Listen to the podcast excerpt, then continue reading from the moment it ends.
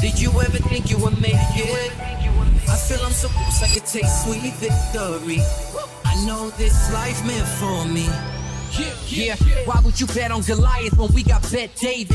Value taming, giving value's contagious. This world of entrepreneurs, we get no value to hate it. I didn't run, homie, look what I become. I'm the one. Okay, so we got a friend in the house, a man we love. Dave Rubin, how you doing? Good to see you. PBD, I must say, you know, I do a lot of these programs, and some people say I was a pioneer of the podcast and going independent and all that thing. But you guys run an operation.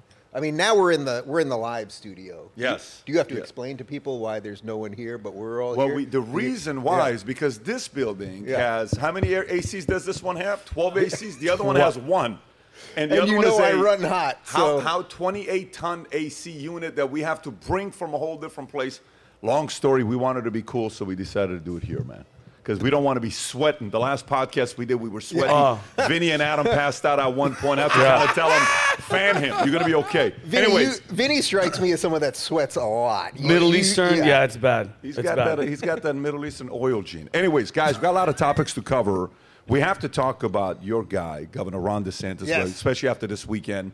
You know, with the events that happened at Turning Point USA and why he didn't go to Turning Point USA. And I'd love to get your feedback on that and what happened at the Blaze event, which was an incredible event. What Tucker did to Asa and what Tucker did to Mike Pence, potentially finishing off his career. I mean, you know, we'll talk about a poll I ran on me having Vivek DeSantis, Tim Scott, and Mike Pence on what happened to. Then I ran one with Vivek against RFK, what happened to, which was kind of interesting. And then a couple other stories that we got. One is the border. Some stuff is going on at the border we want to talk about. A story came out from Insider, which I thought it was very interesting because, you know, to them, they said, what is microaggression? 15 things people think are fine to say at work but are actually racist, sexist, or offensive. You actually have to read this to see what people are saying with that. And then Ron Perlman calls out studio executive who said strike will cause home losses. Be careful, mother effer. We'll show this video with Ron Perlman. He seems like a very pleasant, nice, sweetheart of a guy. Great guy. And the person he's calling out, $27 million. You made $27 million. We know who he's calling out. I'll point out why he said $27 million. Rob, you're going to need to Google this when we get to that point of what happens there. Europe's getting poor. San Francisco, Mark Benioff, who bought Time magazine and he owns Salesforce, he says, San Francisco downtown's never going back to the way it was. Home prices are, interesting things happen with a steep and sustained decline this year is what an economist from Fox Business is saying. Tucker Carlson's about to start a media company. I don't know if you've heard or not. He's raising money behind closed doors. Insider, look at this beautiful headline. You ready? The number of views for Tucker Carlson's new show on Twitter has dropped by 86% since its launch. And by the way, it's absolute fake news. We'll talk about that. A few other things about politics that's going on. But I say let's get right into it with Turning Point USA. And FYI, for some of you guys that are watching, we're about to announce the next town hall. It'll be the first town hall we're doing in this building. I believe it's August 4th. It is August 4th. We'll do here town hall. We got three more set up after that, but we'll be announcing the first one. So for those of you guys that want to be invited, because it'll sell out like this, text the word podcast to 310-340-1132. Again, text the word podcast to 310-340-1132. At the end of the podcast, I'll announce who that person is, and then we'll shoot you a text for you to be able to go buy the tickets. But having said that, let's get right into it. So I had Charlie Kirk on a podcast. And you know Charlie, you know what he's done. Great job at a young age on what he's built with Turning Point USA. They had, apparently 7,000 people at the event. Unbelievable turnout. And I asked him, I said, Charlie, I saw your lineup of guests. You know, the Blaze had, DeSantis. They have this, they have that. How come you don't have DeSantis? Why didn't you invite DeSantis? And he said he did. I don't know if you've seen his response or not. Yeah, I saw the podcast. But do you think, Governor Ron DeSantis not going to the Turning Point USA event, the criticism that Charlie Kirk gave, it's in your state, it's in your backyard, why don't you go to it? Do you think it was the right move not to go, or do you think he should have gone? Well, first off, let me just say blanket before we do anything else that I'm happy to dive into absolutely any of this, whatever we may agree on, disagree on, and hash it out and fight it out. And well, we should. And you know, one of the things that I think frustrates people with mainstream media is you don't know any of these people's opinions. You watch Jake Tapper, and you don't really know his opinions. You have an inclination as to what they are. That's any of these guys, yeah. Right? So I think it's important that you and I are upfront about our opinions, and then we can hash it out. In terms of going to Turning Point or not, I've gone to many of those events. It's a yearly event. They used to call it the Student Action Summit. I think they've rebranded it this year. Look, in essence, it's a Trump rally. That's what it is. That's the first place I ever met Donald Trump. Ended up going to Mar-a-Lago after spending time with him. That's one of the nights that kind of converted me to be a Trump supporter in the first place. But virtually everyone there is a hardcore Trump supporter. If I'm not mistaken, DeSantis did do it last year with Trump. They were both there last year. As for him not doing it this year, look, I think was it the day before that the Blaze event was? And Trump was not at that. So everyone has their own calculations. I think for DeSantis, probably optically, it was a good move not to go because you know you're going to a Trump base event where people are going to go bananas for Trump, and they like you, but they're going to be a little afraid of applauding for you because we know how rabid that base is. So I don't know that there's some message that he couldn't get out otherwise. Could he have shown up and would he have done his usual thing? Sure, but I don't think it hits you either way. To be quite honest, I actually think Trump not going to the Blaze thing was far more damaging in terms of your ability to get your ideas out there because Tucker, first off, Tucker's mostly a Trump guy. You know, he's never flat out said that he voted for Trump or something like that. He's criticized everybody, but he criticized, but you know, especially on foreign policy. I won't dispute that. But I think that would have been really interesting. Like, if you want to see Trump do an honest sit down with someone where he's not just fighting back and forth like he would on CNN or something. It's like Tucker's the guy, right? So I think Trump should have been there. That, to me, strikes me as more of a missing piece than DeSantis at the other thing. So here's what I would say to that. For me, it's naturally going to be a Trump event because Trump was a president. So I think if DeSantis was the president and flipped this entire scenario, and Turning Point USA was campaigning for DeSantis in 2015, 16, they helped him, and Trump helped pick up Charlie Kirk when he said, at 24 years old, he helped me. And then 2020 becomes a Trump event because Trump was running, DeSantis was in the picture. Flip it. If 2016 was DeSantis, and he becomes president, and then he goes and helps Charlie Kirk, and in 2020, it's a DeSantis event. Of course, the Turning Point USA event would be a DeSantis event, and Trump would have to come to enemy territory, essentially, but he would have to do that because that's what you want. So if you look at whether I saw Will Cain the other day asked DeSantis the question. By the way, right now, the last thing you want is for every single show to go to. He doesn't go to podcasts, but he goes to all these shows, and he likes 10-minute shows, 20-minute shows, DeSantis. And even when we talk, they're like, yeah, he only likes 20-minute shows. Why do you only like 20-minute shows? Why not do a 2-hour show? Why not sit down and do a long form? So every one of the shows he goes to, what's the host asking? The first question, hey, what do you think about the criticism the media has given you about the fact that you are no longer da-da-da-da-da, and you're no longer, you know, you're not willing to go out there and talk to people and all this stuff. If 20 people ask you, that becomes a reputation. So right. I think for him, I would say the other way around, anywhere the leading candidate goes is an honor for that person to have them, meaning the Blaze is lucky to have Trump because Trump is the leading candidate, but DeSantis showing up and saying yes to Charlie Kirk, which, by the way, here's the other thing to be thinking about Charlie Kirk. Let's think about it from this position here. How long will Trump, I'm going to talk very logical, and we're going to talk purely strategic, nothing emotional, sure. Okay?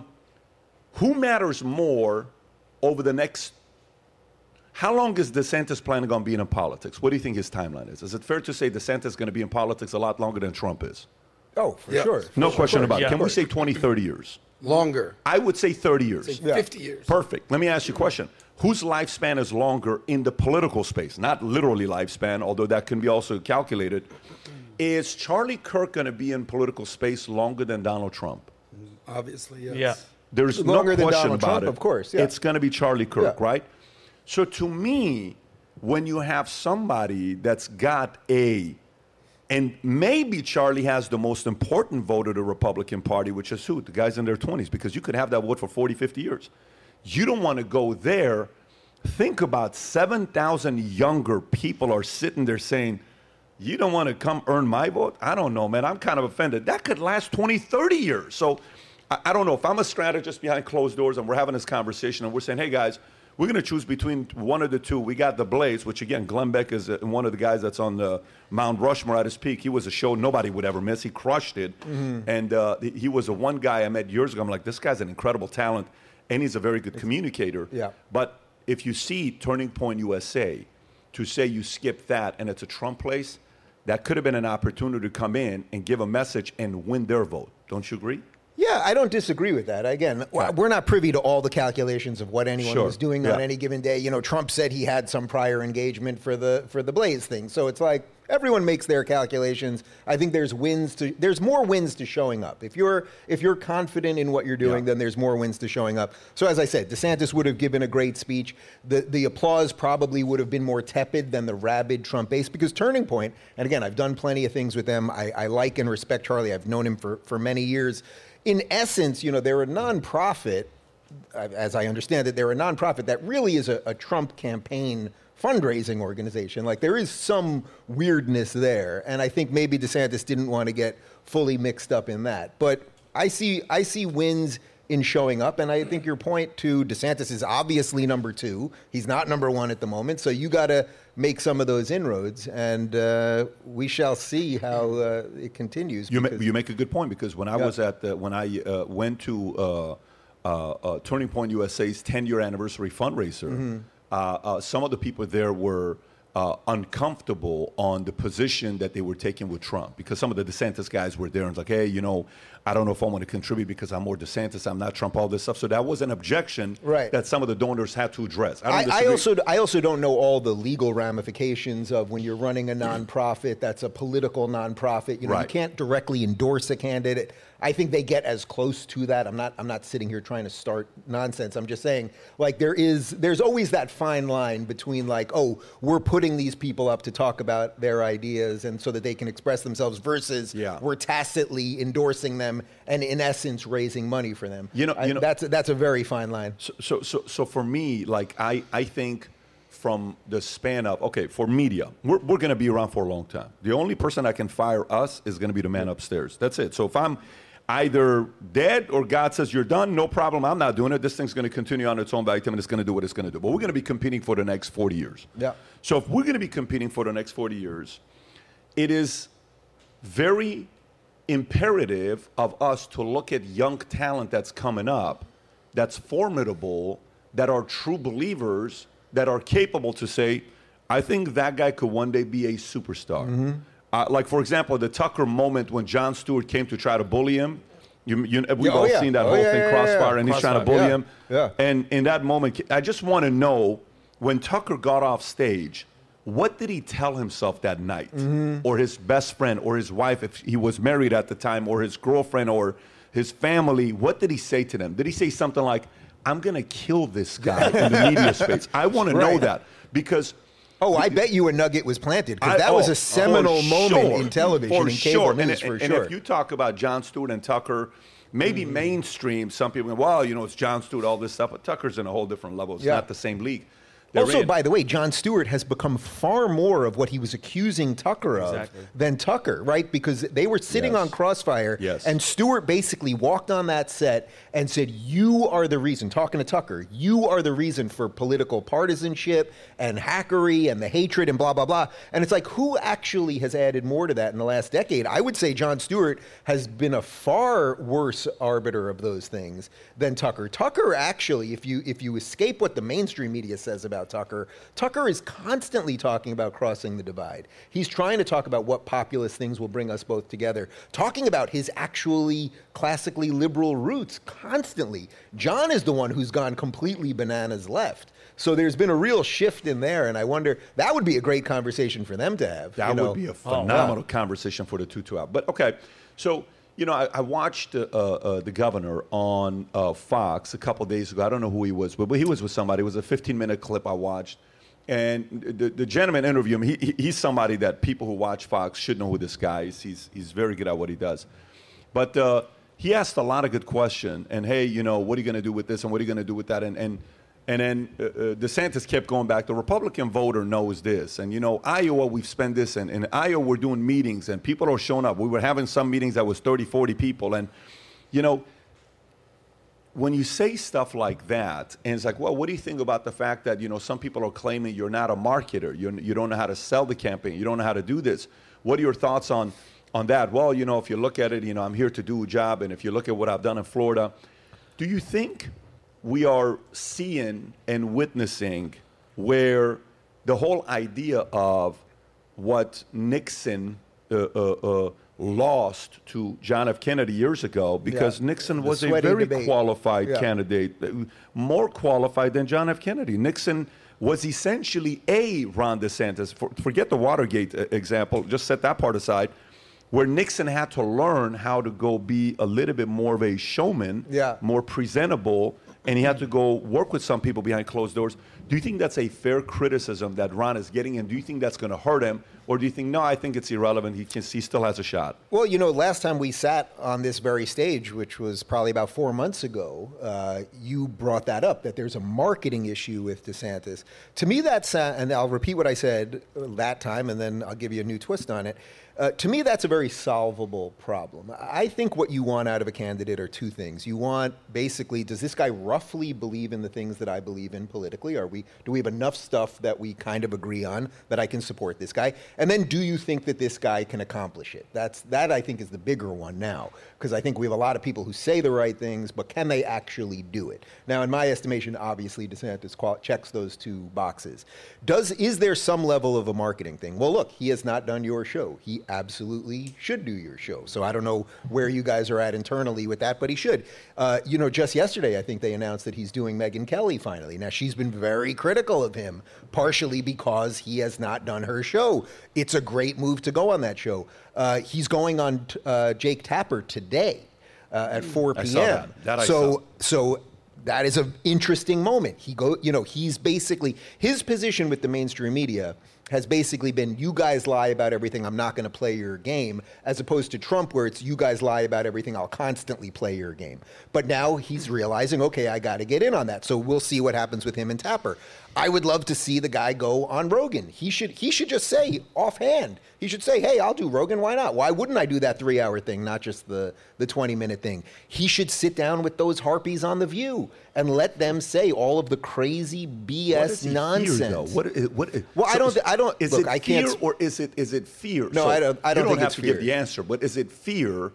Or is it somebody behind closed doors holding back, or is it I'm too good for that? No. Well, first off, again, I'm not. You're speaking for yourself. I'm not a surrogate. I'm just giving you my opinion on this. I think they're running a campaign, and everyone runs a campaign a little bit differently. I think they probably wanted to test the waters. When he announces, we believe this is the best guy, he's sort of the most functional and competent, let's see what happens, what it does to the polls. Now, it clearly did not do to the polls what they wanted, so now they have to dive in a little bit of a different way. As I've been saying on my show for weeks now, do you know, the first debate is not till August 23rd, so we're still a month away from the first debate. Do you guys know when the first votes are cast, the first primary? Do you have any idea? Well, it's August 23rd in Milwaukee. That's the first debate. Correct. Do you know when the first primary is? Do you have any idea? It's January. Oh, wow. So we are still basically 7 months away from votes being cast in the first primary in Iowa. So this meme out there that he has to drop out now and... It's such crazy nonsense. But you get this from the Trump people now. It's like, he better drop out to save his political career. They have to say that. Dave, you're saying there's a lot left game to be played. Of course. We're still early. We're in the first quarter. We're literally 7 months away from the... Right. We're not even in. We're in the pregame of the pregame. We're in the locker room before the pregame. And all of those pieces have to fall into place. So I think they were trying to do a slow burn. And to your point as marketing, and to your credit, by the way, this is exactly what you said 3 months ago, and you were right, because it has not lit fire. You gotta change tactics. I think the Tapper thing today is going to be, my gut feeling is something interesting is going to happen there that might shift the narrative a little bit. Because what he needs a little bit of the RFK juice. Whether I agree with RFK on everything or not, and I had him on my show last week, it's like he's got some of the zeitgeist stuff. I think what DeSantis is missing, people know he's competent. They know he's a good governor and all that stuff. But it's the zeitgeist thing that gets you to the all the pieces you're talking about. Like, how do you market that? Mm. And with RFK, there's the policy stuff, yeah, which is some love it, some highly dislike it. But there's also the personality stuff. It's sort of two sides of the coin. You see RFK pumping those weights, yeah, like takes his shirt off. It's like, what is this guy running for the next Hulk Hogan? Or what is he doing? DeSantis' challenge is certainly not a policy thing, in my opinion, which we've discussed. It's a personality thing. It's a marketing thing. The guy played baseball at Yale. Yeah. Dude, get out there, throw the ball around, hit a home run, hit a dinger, do a big poppy, walk around the bases, like, be real. Yeah. What people love about Trump is, dude, he'll get out there and give you that strong handshake, he'll do his thing, yeah, how you doing? He's out there. It's incredible. You're running against a marketing genius, arguably one of the greatest marketers of all time, and you're missing the marketing game. That's the biggest challenge. I do agree with that. And the funny thing about Trump is, it's like he's the fakest person in the history of the world, and also the most authentic person. It's amazing how he can do both. That really is probably the true genius. I'm the realest, fakest, realest guy you've ever met in your life. Which one is it? I don't know either. He's literally a non-human color with that crazy hair. That's the fakest thing you can imagine. And then his lifestyle and all of those things have nothing to do with the ordinary man. And then yet, obviously what you're saying, and from when the times I've been with him, there's a real human in there. And that's the thing that I think people are trying to connect to DeSantis.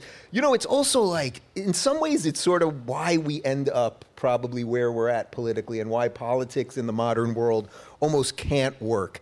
Because we're sort of asking for a best friend and a father and a bro and a whatever. And it's like, I have friends, and I have a father, and I have a brother. So I'm not really looking for all of that. I'm looking for a competent executive, and I think that that's important. But yes, should he get out there? I want to see the guy in a T-shirt. I've said that to them. Like, he should show up to Rogan in a T-shirt, not in a suit, but just, or with you, or just like some of that. I guess. Be real. The first time I ever met him in person, where we actually spent some time together one-on-one, was backstage when I did a show with him last June. And we had about a half hour, and all he wanted to talk about actually was baseball. Which is awesome. And my buddy who was joining me on tour, my body man, he was a baseball player too. So they totally hit it off, talked about, and it was like, that is the thing that I think people are kind of looking for. I think that that's what you're looking for. It's certainly what you're looking for. And I just think patience, everyone wants everything at once. Dave, I hear you. Yeah. It's a long game. We're in the second inning, to use a baseball analogy. Yeah. But there's also missed opportunities. So he played baseball at Yale. The guy's an athlete. He's a stud. He was a Navy JAG officer. Yeah. It was just the MLB All-Star Game. Dude, get out to the All-Star Game. Give a little, throw on the mound, whatever it is. Just be real. And then people are going to be like, I didn't even know he played baseball. Yeah. Amazing. Again, Take some pictures with the players. Do some BP. That's what's missing. And I do agree fully that it's a long race. Debates are coming up in months. And you said that the first vote is cast in January, but you're also missing these opportunities for the average guy to be like, I didn't know that he played baseball. Well, I didn't know that he's a real dude. Yeah, and you guys said about, like, marketing. Donald Trump, out of nowhere, like when we were at the UFC, he's almost 80 years old. You look back, it's midnight, you're like, is he here? Yeah. And he's been doing that. And then you actually nailed it on Pat, Charlie Kirk. You called him out you didn't call him out, but when Charlie Kirk was like, I called Trump, this isn't accessibility. Yeah. Call Trump, 2 rings. Hey, what's up? Yep, I'll be there. Bye, click. They go, we couldn't even get to DeSantis. I saw Charlie say that, and with all due respect, that's slightly nonsensical. He's in it with Trump, and there's all that money there in the fundraising, and as I said, Turning Point is basically a campaign arm, so it's a little disingenuous. But it's a little disingenuous to be like, I can get the guy that I've been on the campaign with for 6 years on the phone. I can't get DeSantis. Like, it would be easier for me to get DeSantis than Trump, but that doesn't prove that DeSantis is more accessible. You know what I mean? Fully appreciate that, Dave. But if it was just Trump, DeSantis, but he also did mention, I got RFK running the line, I got Nikki Haley on the line, I got Tim Scott on the line. He's developing a narrative. Like, listen, we're people that were like, we want you to win. We want you to do well.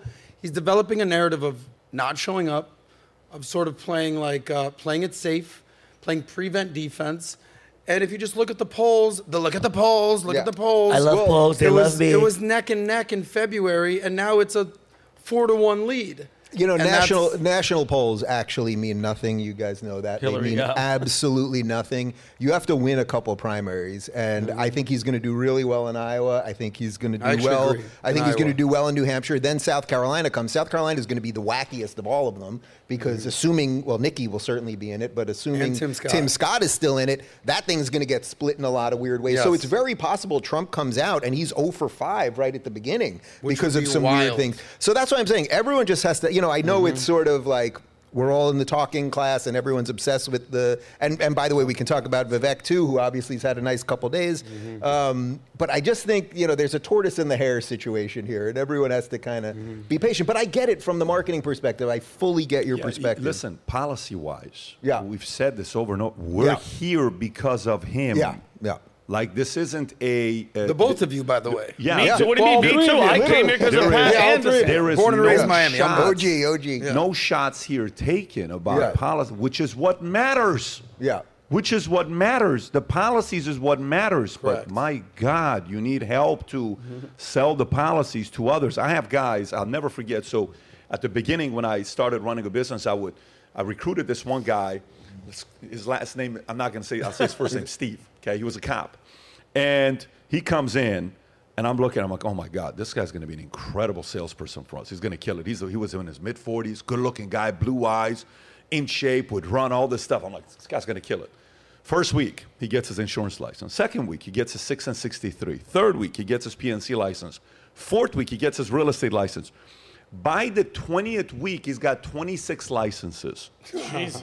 Has not sold a single policy. Recipe for disaster. He knew everything about every product, all the technical stuff, but had no clue how to sell it. We would sit him in front of a client and we would say, sell. Couldn't do it, he would freeze. I would say, sell me. There is no camera. Close the door. Let's role play. He couldn't do it. These are types of things where somebody, for me, does he have a marketing team? Does he actually have a marketing and a PR team? I don't know. Okay. I don't know. So I would probably immediately hire somebody to give 3 different perspectives. You know, a story came out about how Kim Kardashian, that's a weird story for me to give. Kim's like, I thought I was fashionable until I started dating Kanye. And one day Kanye comes in her closet and he looks at the closet and he says, you have no taste. Wow. All you do is you wear what everybody else tells you to wear because you're following the fashion and the trends. He says, he takes all her clothes out of her closet, trashes it. She says, we can't really get rid of it. Do I have to really throw it away? You have to throw all of this stuff away.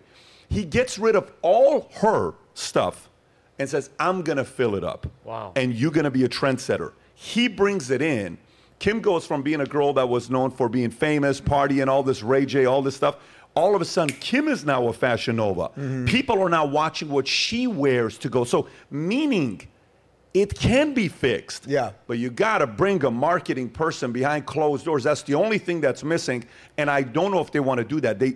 They're one. You know how you and I like basketball. We're both sports. And you look at the team, and you're like, Miami, man, they're one piece away. They need one guy. Jimmy's a dog. They got a good team, but they need one more guy, right? Vincent went to L.A., but they need one more guy. Come to Miami, right? Okay, buddy. I don't know if he's the guy, but we'll see. He needs one more person. You look at certain teams, they're like one away, one away, one away. I think DeSantis is one move away. It's a brilliant marketer behind closed doors to just say, let's test this. Didn't work. What do you want? Who are you? What matters to you? Can you tell me what you like? What do you like? Stop saying, here's what America likes. No, what do you like? What are your interests? What's your style of parenting? Tell me about your family. Tell me about this. Someone's got to draw that out of him, and it hasn't happened. I think that's an absolutely fair criticism. I would also say there's something weird going on here with the internet in terms of how we respond to good and bad. meaning if you watch the forum, the Blaze forum, right, what were the clips that really went viral? It was Tucker demolishing Asa Hutchinson, who nobody cares about, right? Yeah. The guy was polling at -6. He's done. What was the other clip that went viral? It was Tucker demolishing Pence, right? So that goes viral. Now, if you watched Tucker sit down with Nikki and DeSantis specifically, there were no flubs, so those clips don't go viral. You basically, how many of the DeSantis clips with Tucker did you see? I thought DeSantis did good with Tucker. No, he did great, that's my point. But they don't go viral because nobody's interested in viral, he made sense, I disagree. It was good. But I disagree. But that's just the nature of the internet. But listen, okay. We do marketing stuff professionally, right? So there's an art, and you it's not like you got 200,000 followers. You got millions of followers, and you're everywhere, right? Yeah. Okay, so you also know it. Like if we talk marketing behind closed doors, you're like, here's what works, SEO, da-da-da. Okay, you can go simply on TikTok, on YouTube, on Google right now, type in phrases that makes TikTok videos to go viral. Just Google that. I don't know, just search phrases that make videos on TikTok go viral. Like it's going to say it's a lot of twerking, right? It's all twerking. It's all twerking. We shall just start twerking right now. Okay, watch this. Watch this. Yeah, it's going to make your video. Okay, 50 TikTok. No, go to the next one. Go to the next one. If you look at some, 175 best captions for Rico, 100 TikTok captions that would inspire to go dance. How to make viral. Okay, so for example, you open up something and say, let me tell you what I just saw earlier today, and if you see this, you're going to be blown away by it, right? Boom. And so what is this? I mean, you tell stories. There's an art to storytelling. There's art to creating controversy or getting people to be curious about what you got going on. By the way, it's not hard to teach. Selling can be taught. Communication can be taught. Creating curiosity can be taught. That is an area they have to make investment. I don't want to beat the dead horse. We can go to the next topic. I just want to say. But Rubin, it's fixable. But he nailed it up. This, like today he's doing something. Maybe this is that like 6-month mark where now like they're saying, okay, now let's start it. Can you pull up that article you found about Kim Kardashian and Kanye West? I just saw it at the end. It was phenomenal until it was too late. It was crazy. With Margie Simpson, he says Kanye compared Kardashian to Marge. To Marge Simpson? Check this out. Kanye West called Kim Kardashian and told her that her career was over when he first saw one of her outfits that he hadn't styled and compared her to Marge Simpson. So funny. Can you imagine that? And then, you know, when she wins the award, what she says? In her speech, she says, I never understood style and fashion until I started dating Kanye. He changed the way I viewed, and Kim is now the modern day. Some people are going to say she's not. You can pick and choose whether it's her or Margot Robbie or, you know, whoever. Yeah. Marilyn Monroe type of a figure, you know, like a Elizabeth Taylor type of a figure. Anyways. Well, I don't see why you have to throw Marge Simpson under the bus. I mean, the pearls, you know. That is a good point. She's got it all. Offended by that. Listen, we are going to fully disagree on Marge Simpson being hot. Nah, Dave is right. Can you pull up the poll we ran this last week on Twitter? The two polls, the first one being which one was it? No, the other one. Can you pull up the other poll? Yeah. So here's a poll I did. I said, which of these four candidates has your vote today? And this was July 15th. Wow. This is votes. After Vivek had some momentum at Turning Point USA, a lot of momentum at Turning Point USA.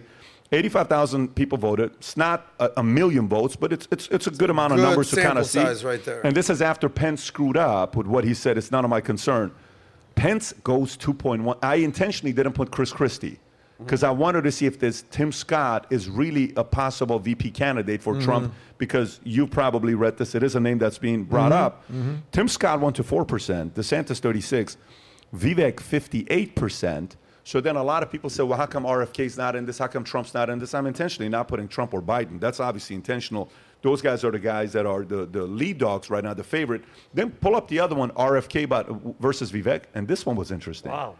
In the last 24 hours, 54,000 voted, and it's by a, 1.4% margin. What made you put those two? Very interesting dynamic right there. First of all, a lot of people will say, well, your audience is conservative, and your audience is this. Well, no, look a Democrat beat out a conservative. Well, so that's why this one strikes me as way more interesting, because obviously, like my audience, your audience is going to lean right.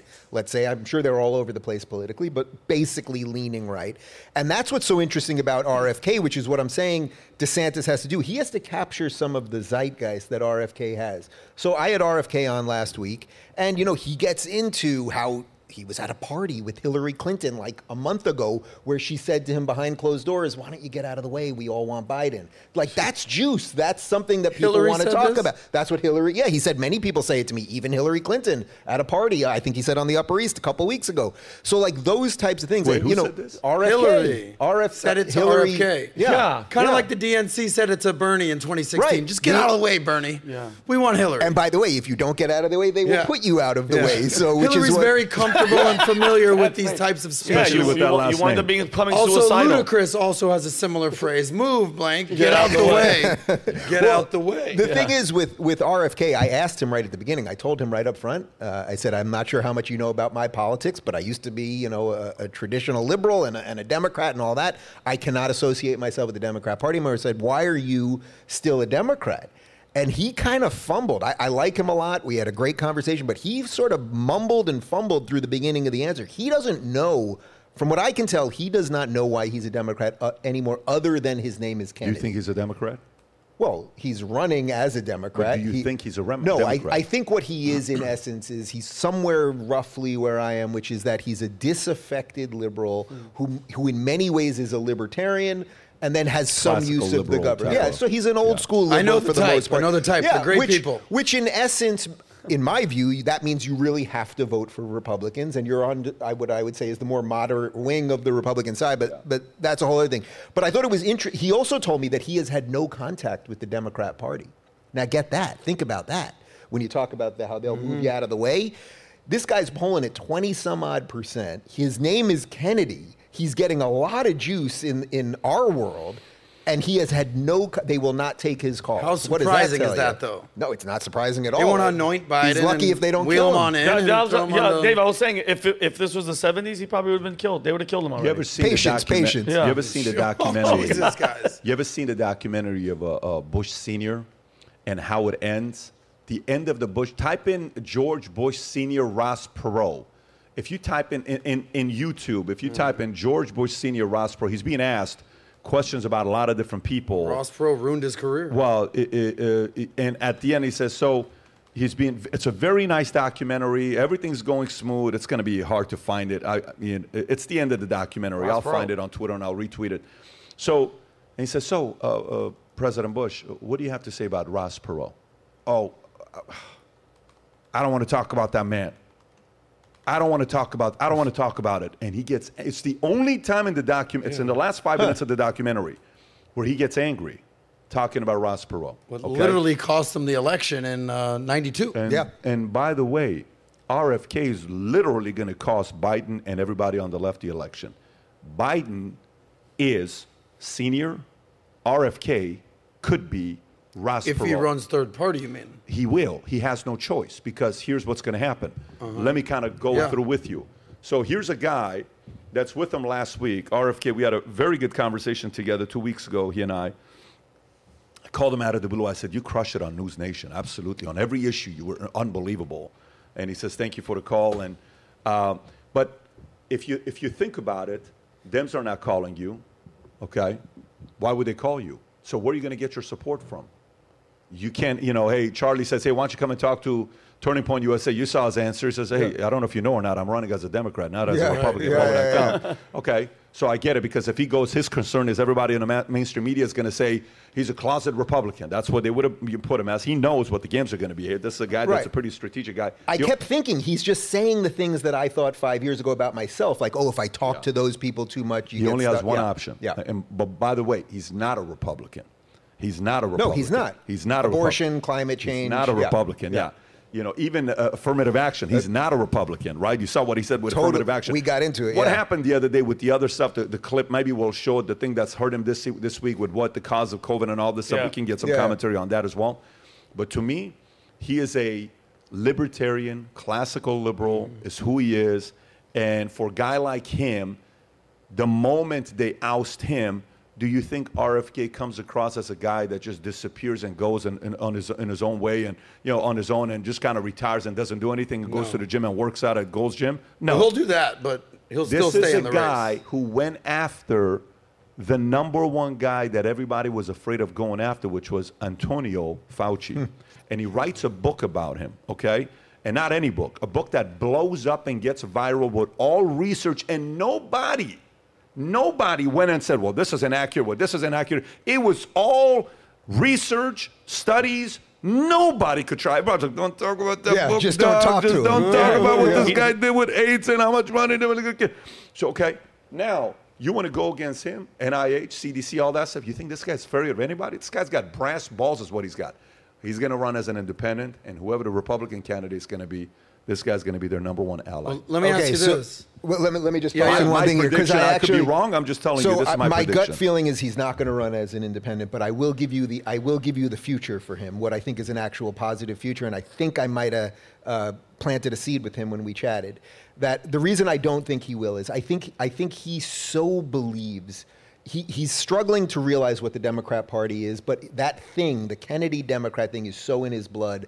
I think he would struggle with the idea of sort of being the guy that destroyed the Democrat Party as an independent run. But how about this? How about this one for you? If you want that good out for him, how about, because I asked him at the end of our interview, I said, you know, we know your feelings about Trump. We know your feelings about Biden. What do you think about DeSantis? And he basically, for 3 minutes, right at the end of the interview, gave a beautiful... all the reasons why he thinks DeSantis is great with COVID, lockdowns, all of that stuff. Then at the end, I could sense suddenly he was like, oh shit, I just said too many good things about a Republican. I better say something. And then he kind of, in a very flippant way, was like, but he's mean. Like, that was the thing. He throws a baseball like a girl. Yeah, right, exactly. Yeah. Like, he needed to do something, right? He suddenly was like, I got to do something because he's a Republican, I'm a Democrat.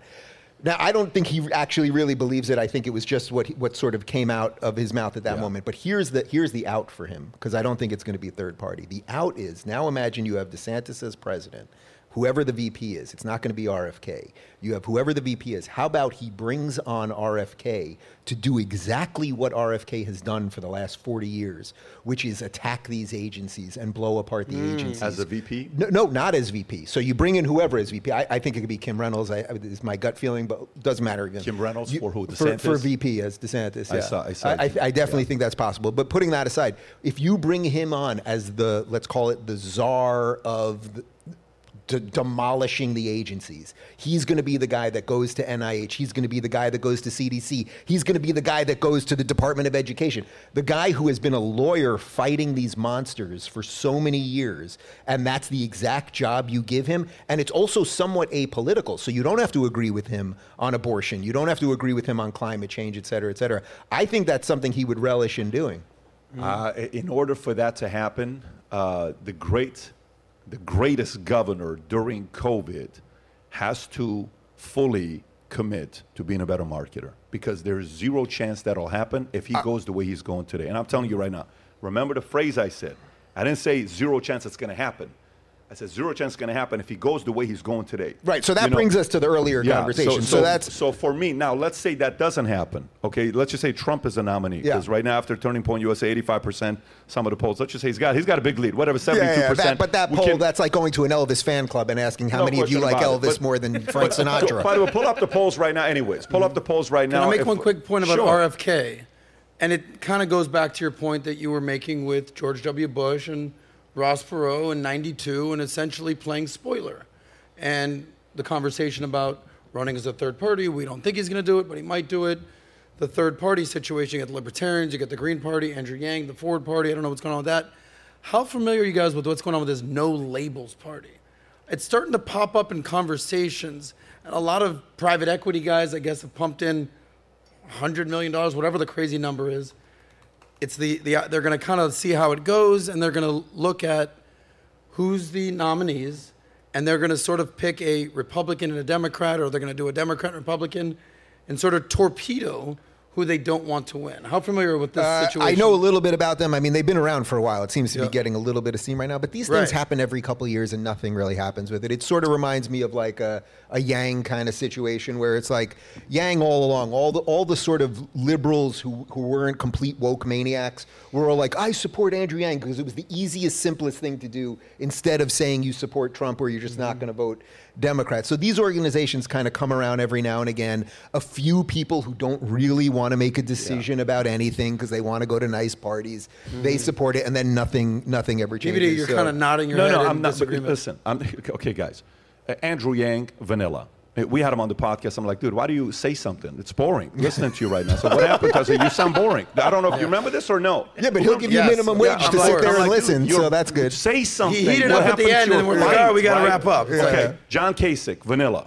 Andrew Yang, vanilla. You go to any of these candidates that just want to say the right things, you know, to kind of Mike Pence right now. Oh, that is as vanilla white toast, but it's also establishment language is what he's got. Okay, so if you go to some of these names, the one thing with RFK that's very different and with Ross Perot that's very different, both of these guys are 100% true believers. Yes. They're not acting. There is no acting with RFK. RFK is like, this is who I am. Listen, as an environmental lawyer, this is the guy that if he's going to sue you, this is RFK if he sues you. You know who he is? You know how sometimes most lawyers, they want to sue you, what do? Lazy lawyers. What do lazy lawyers do? They set up a meeting, hey man, look, my client's got this, you're probably not going to get this, it's probably going to be 3 years over this, and they're going to say, why don't we settle this for 2 years and $500,000 and da-da-da-da. Yeah, that's what lazy lawyers do. And 90% of lawyers are lazy. They just want to settle behind closed doors. Then you have the 10%, then you have the 1%, then you have the 0.1% of the annoying lawyers. RFK is that annoying lawyer you don't want to go up against. And he found, how many hours do you think he spent writing that book to research everything he possibly can on Fauci? So the reason why I'm saying this, when a person put that much time, business owners, there's going to come a time when you run a company that you hit a breaking point. And this breaking point is the following. It's like playing poker. You know how you're playing poker and you're like, all right, you're slow.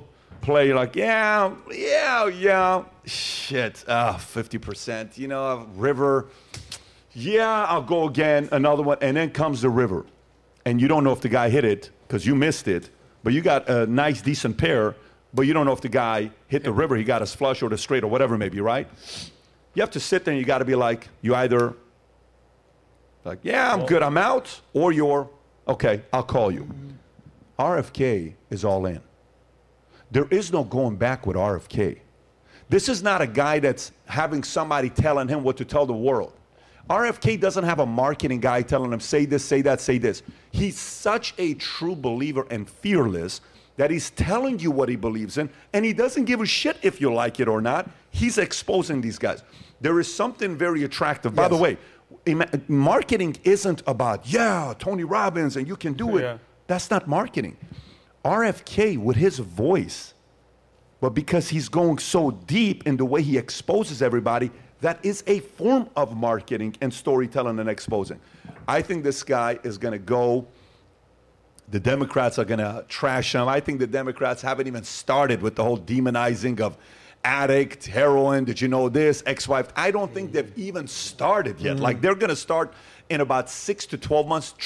Watch when they start trashing RFK, saying stuff that's so embarrassing, they're just hanging on to that. And they're going to make the call. You know what he's going to say? He's going to say, go right ahead, man. You guys have played this on me for a long time. He's not going to let him do that. And then when behind closed doors, he's by himself, and he's not on the debate stage with Biden, and he's going to be by himself sitting there saying, "These mother, you killed my dad, you killed my uncle. 28 years old, I went through a 14-year of dealing with drugs because what you guys, the establishment, did to ruin my family, and look what you've done now. You've divided. My own sister's publicly calling me out. No problem.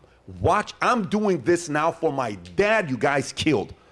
I get the chills thinking about that fire.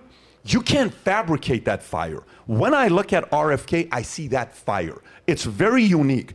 It's not a, can you give me the 17 scripts on what to say to hit this point, hit this point. He's not that guy. This is a true believer. So this is why I believe for him, it would be a shame. And I'll say this, if he's watching this, it would be a shame if the Democrats don't give him the stage and the time to sell his time. It's like, yeah, get out of here. Just why don't you step it out like Hillary Clinton, step out of the way like they did to Bernie, Elizabeth Warren, all those other guys. It would be a shame if he didn't run as a third party. It would be a shame. If I'm a betting man, I would be so disappointed if RFK didn't run as a third party. I would be so. I would be so disappointed and surprised if he didn't eventually run as a third party. You have to. They're not going to give you the stage time, and your message has to be heard by everybody. There's a reason why you're doing so well. There's a reason why when you talk, he goes on a podcast, like I'll go on, the way I gauge it, I'll go on YouTube, right?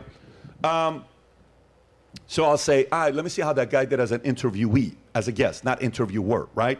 How do you do as a guest? Because some people are very good interviewers, but they're not good guests. You can go on a guest. Nobody wants to watch your podcast because once they watch one or two of your videos, it's the same stories. They kind of know what you are. You can't give opinions on this and this and this and go 7 layers deep on finance and 6 layers deep on politics and family and this and like, we already know what you stand for. It's done, right? And you go on YouTube. I'll go on Fox and I'll say, okay, DeSantis is on. How many views? 160,000 views. Damn. 728,000 views. Man. Vivek was getting 30,000 views, then he was getting 40,000 views, now 280,000 views. Interesting. So RFK, 2.8 million, 2.2 million, 1.6 million. And he talked about this, and he talked about this. Guys, it's so difficult to compete with a true believer. And again, if I am a betting man, he's going to run as a third party. All he's thinking about is dad and his uncle, and the legacy of the men who came before him, that they killed him. The establishment killed his dad and his uncle. 2 of his heroes they killed. That doesn't go away. That doesn't go away. And sometimes in a family, you know, it's like a crisis takes place. You don't know which of the guys. Like, you almost have to kill everybody in that family because that's going to stay. And they didn't kill this guy. Sometimes you kill the wrong guy, and you're like, yeah, we have to be careful with that guy. Don't worry, that guy just wants the girls. Yeah. He just wants to be on cover magazines.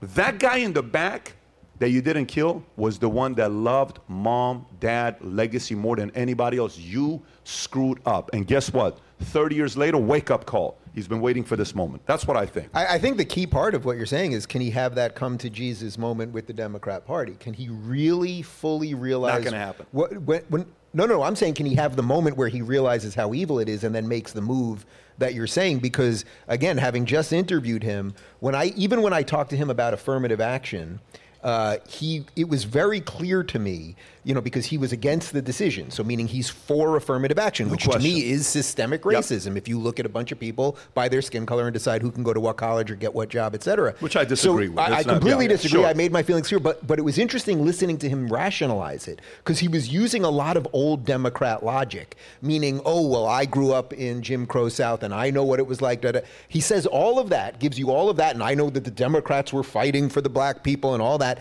And then, but when he gets us now to 2023, he's like, but, you know, you don't really solve former discrimination with current discrimination. And I actually get your point, Dave, and I don't feel very strongly about this. Oh, wow. So he's struggling. That's his internal struggle that probably sits right next to everything that you just laid out there. I want to burn these MFers down, but I also still have these weird associations with the party that my father basically built. So that's he's one of the most dangerous. That's a challenge. He is like when the Democrats go to sleep at night and they fear one person. If I were to put top 3 names on that list, one of them is RFK today. Yeah, they can't stand him. They fear him. They're so annoyed by him. They hate the attention he's getting. They hate the fact that he's loved, the one thing that all these guys can't get, he's getting. Why do they love him so much? I'm more important. Don't they realize I'm a president? He's not even a president. I'm the guy that made it to the top. Why do you guys love him more than I do? I'm Hillary Clinton. Why are you guys giving him so much attention? People are not realizing that. There's a big difference between those who planned on one day becoming a president, like a Hillary Clinton who, in the womb, her first word when she came out, President, emails. Emperor, you know, and then, you know, it's like, okay, and then no, this guy's like, no, man, I just want to be around my dad. I just want to be around my family. And don't forget, he is a Kennedy on the list of Democratic names of all time. You know, arguably, you get Biden right down at the bottom. You got Obama. You got Clinton. Upper echelon, top of the list, Kennedy. And the DNC does not want him making waves. Quick question, because you brought up the word voice, and you just interviewed him. Yeah.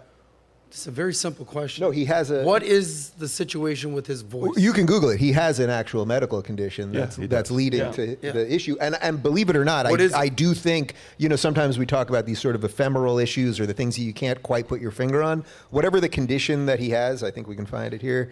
I actually do think that affects a certain amount of people's ability to listen to him. It's an unfortunate piece. Oh, but it does, Dave. People are like asking what's going on with his voice. Oh, I guess it's a neurological, dysphonia, I think it's called. Well, PBD, how many times have you interviewed RFK? multiple times. Right, and you speak to him on the phone. So what's your take on the situation? Medical condition, and that's pretty much it? Listen, let me explain to you how life works and how weird these things are, okay? I went to an event in November of 2003. I was in Pasadena. Billy Graham is speaking. And this is the phase where I'm kind of struggling with, you know, faith and all this stuff. I'm an atheist, but I'm Christian, and I'm kind of like, you know, I take this girl who's a Persian. She's with UNICEF and UCLA girl, and I'm taking all these guys. We're sitting there. This is how Billy Graham spoke. And today, we are here, 100,000 of us, at the old Pasadena Rose Bowl. And he's talking like this, okay? He says, I only have one message for you. And one person says, in the side, starts screaming, you're the Antichrist, you're this, you're the devil, you're this. And everybody gets upset. He says, let him say everything he wants to say. For 5 minutes, he doesn't say anything. And he lets this person rant. Okay? Lets this person rant. And he says, all I have to tell you is God loves you. Do you know when he was speaking like that? Adam, the entire, you know how it was like this. Why are you moving? Oh, stop opening the chips. Oh, I can't hear the guy. Stop. Dude, sit down. Can you, shh. We were all like, 100,000 people at Rose Bowl. I went every single day to watch him for 4 days, except for 1 day because I was doing the training on Saturday morning. And I watched this man. He didn't have energy. He walked up in a walker. And, you know, you're just listening to this guy. But what you felt 100% was a man's conviction.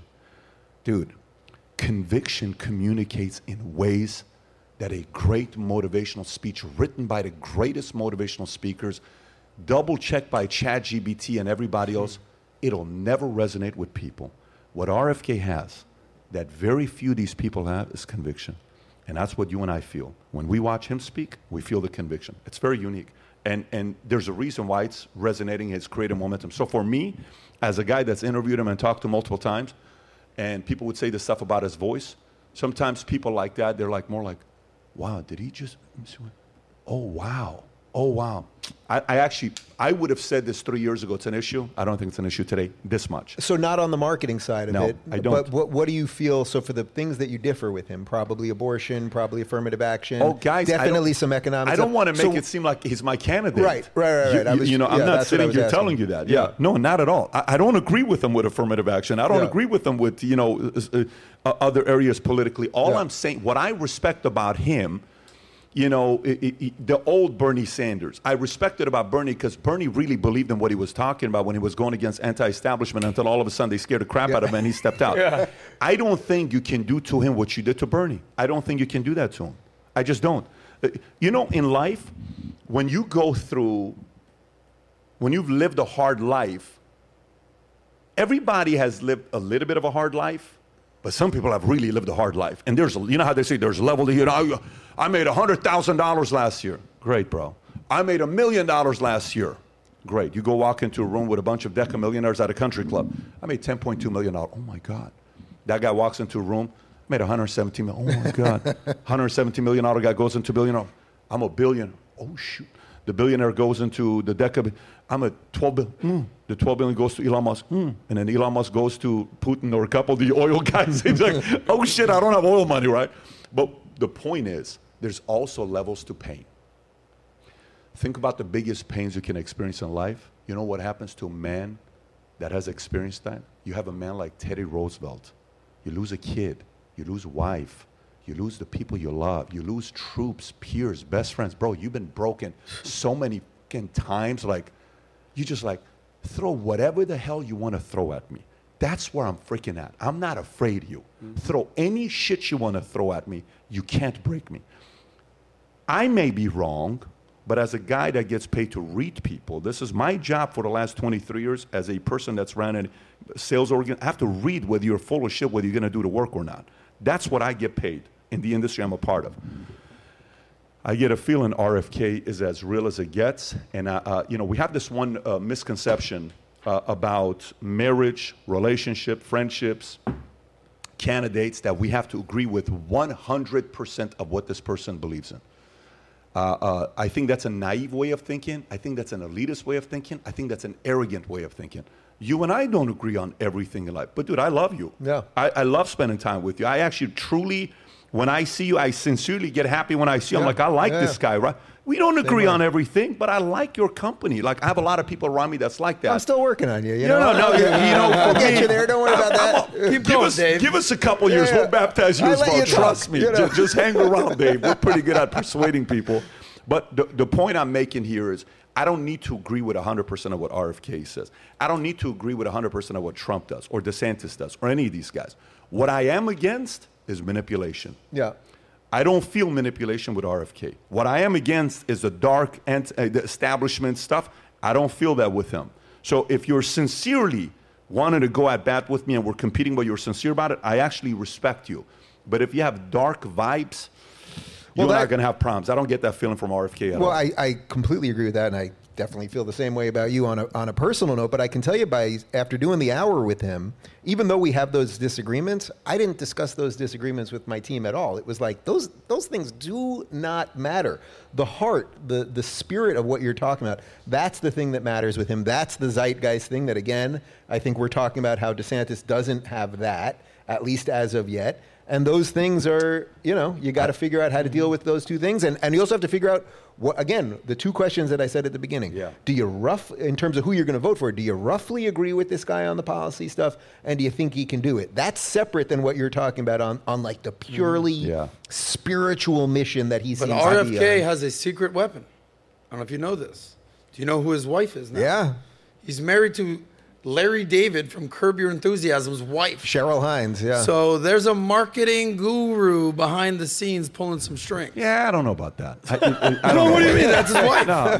I understand that's his wife, but DeSantis has got Casey, and trust me, Casey's I would put Casey as number one. I don't put anybody ahead of Casey. I'm not, when I watch Casey, I'm watching and I'm like, oh my God, you have my vote. Who are you as a first lady? Full-blown qualities, communication of being somebody that I believed her. I'm like, I like this girl. And she looks like Jackie Kennedy. Yeah. I mean, find a picture of her in one of those outfits that she wears, like at inauguration, and then compare that to a Jackie Kennedy picture. Yeah. To her face when we all met, I said, you should speak as much as possible. By the way, I wasn't speaking about RFK's wife. I'm talking about Larry David. Yeah. No, I get that. Corner. Well, does he have Larry David in his corner? Of course. I doubt. Who's Biden's campaign manager? Sure? You know who's Biden's campaign manager? Hunter. No. That's his. I don't know who's the president of CNN. You know who's playing the role? It's Katzenberg. Katzenberg is a guy that's behind closed doors. Is essentially like the campaign manager that's doing all this stuff. Well, why wasn't Biden here? We don't think he needs to right now. We think it's too early. We don't think we need to use our money and our resources. We had a rush. Right. Katzenberg. The Katzenberg. Jeffrey. The producer? Yes. Movie producer? Yes. If you can Google this, I think it's the same Katzenberg. If he produced Weekend at Bernie's, he's going to do the Weekend at Bernie's. Just put Katzenberg this time around with Joe Biden. Just put those together, okay? Put Katzenberg, Biden, zoom in, any of the stories, okay?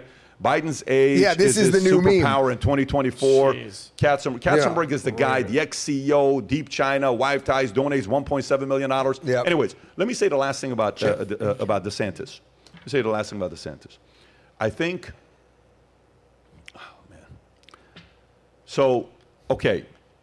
you mentor different people and you see certain things about them. You know your insecurities. I know my insecurities. Oh. Most people have insecurities. Some try to hide it. Some are very good at permanently hiding it. And then some people are like, this is my insecurity. Like, Adam came and he says, hey, Charlie, you got a big head? He says, no, I have a big head. Yeah. He says, I actually have a very big head, right? No, I said, your head looks a lot smaller. Yeah. He goes, I've lost weight in my face. Great opening line. That big head just went down. But you know what? Yeah. Here's a question for you.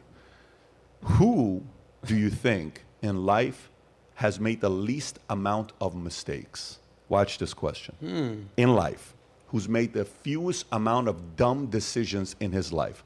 RFK, Trump, Biden, DeSantis, Pence. Who do you think's made the fewest mistakes? DeSantis by far. DeSantis, by far. Yeah. That's the problem.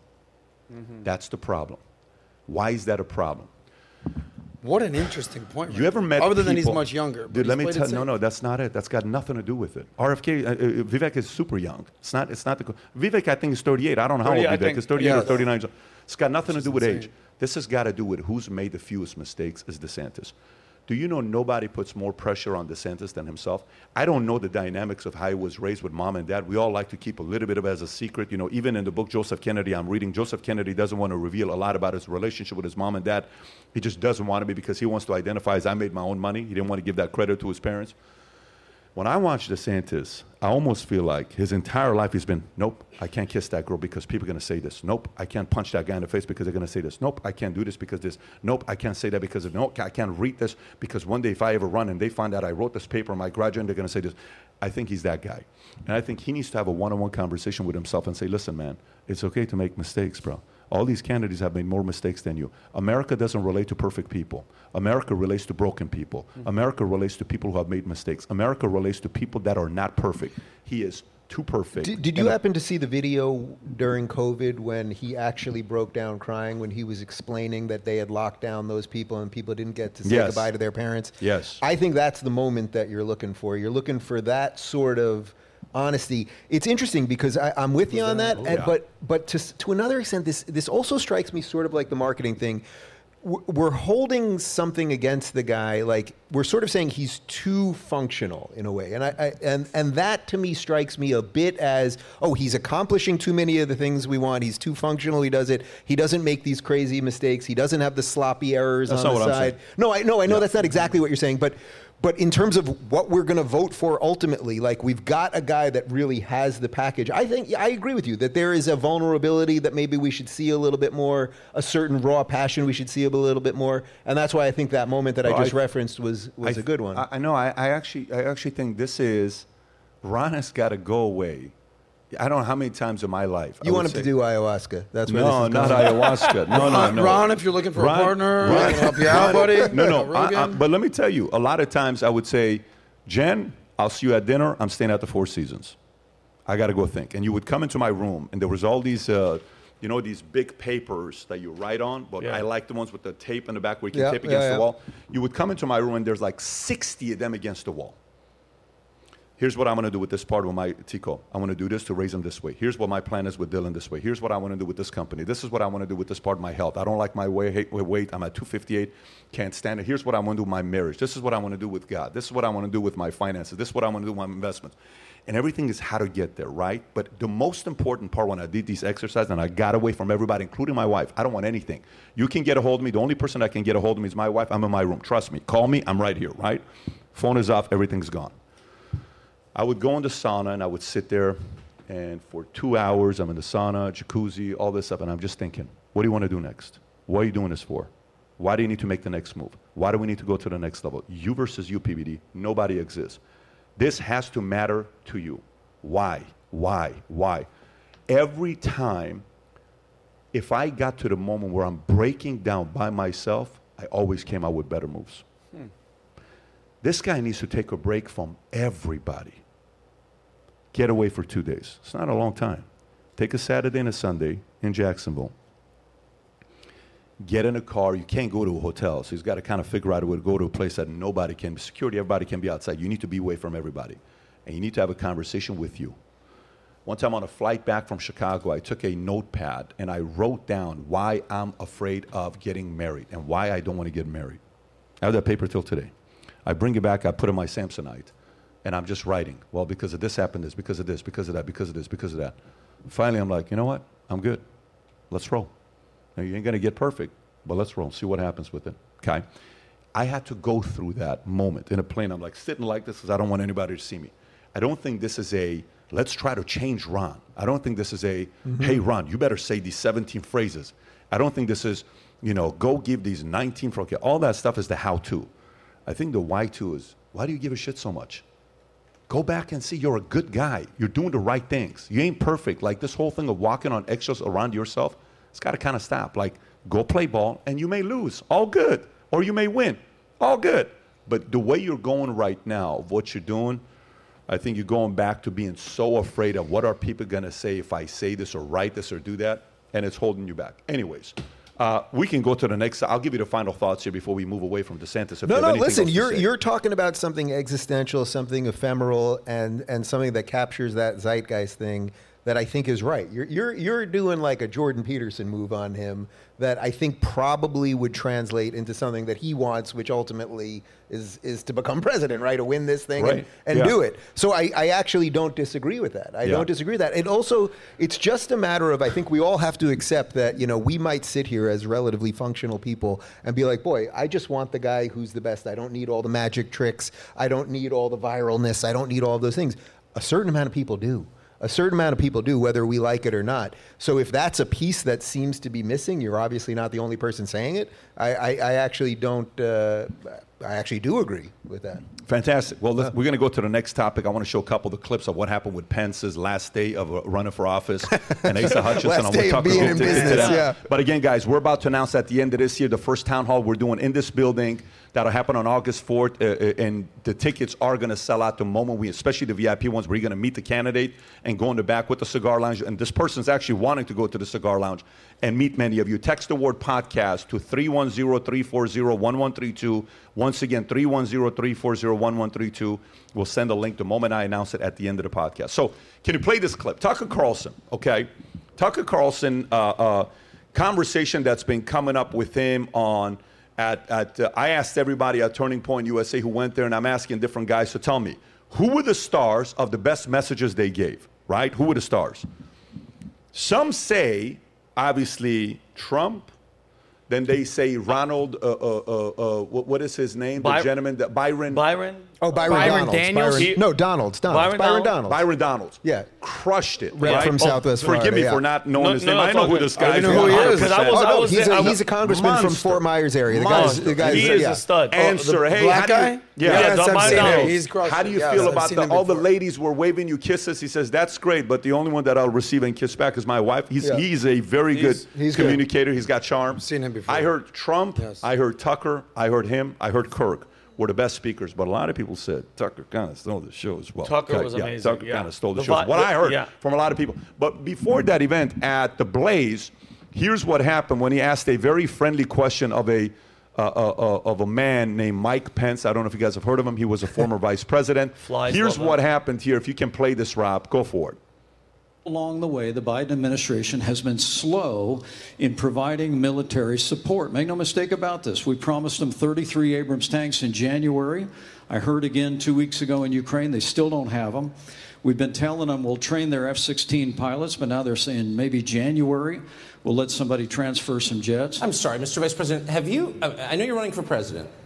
You are, distressed that the Ukrainians don't have enough American tanks.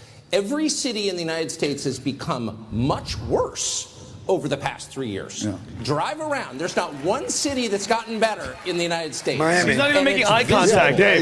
No eye contact. Look. The suicide rate has jumped. Public filth and disorder and crime have exponentially increased. And yet your concern is that the Ukrainians, a country most people can't find on a map, who've received tens of billions of U.S. tax dollars, don't have enough tanks. Right. I think it's a fair question to ask, like, where's the concern for the United States in that? Well, it's not my concern. It's not my concern. Tucker, I've heard that routine from you before, but that's not my concern.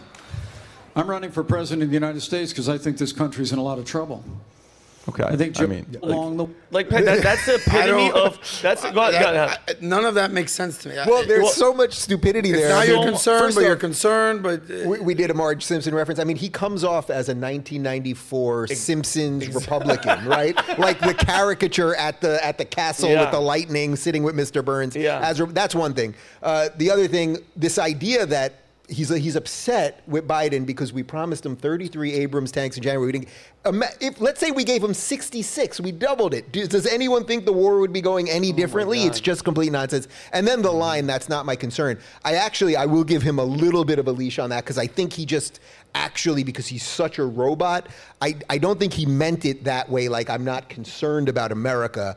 I think he meant I'm not concerned the way you're framing this question. But Adam, you brought up a great point. When Tucker says all the cities in America are crumbling, Miami is not crumbling. Plenty of cities in Florida are not crumbling, and Nashville's not crumbling. I mean, there are some cities that aren't. Not every city in America is doing worse. No, certain are. The ones that are doing well all happen to be thriving. Yeah, of course. Well, it does make me happy seeing that, though, Dave, and loving that Americans are just done with that. Yeah, there's carbon cutout. His hair is just, mind you, he's not making any eye contact. He's just looking in the audience like he's getting votes. It's like, bro, people are done with that. What do you think he's doing? Because he was, is this just purely to do a little cleanup job on the association with Trump?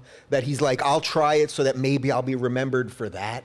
Instead of the Trump thing? Like, yes, Dave. Do you know one person that's supporting him? One person that even thinks he should be running? He got half the votes Tim Scott got on that one poll that we ran. No, he's done. I think I asked the same question with Chris Christie. Like, what is Chris Christie and him doing? You're not going to win. So what job are you trying to get? Are you trying to get a job on what? Biden administration?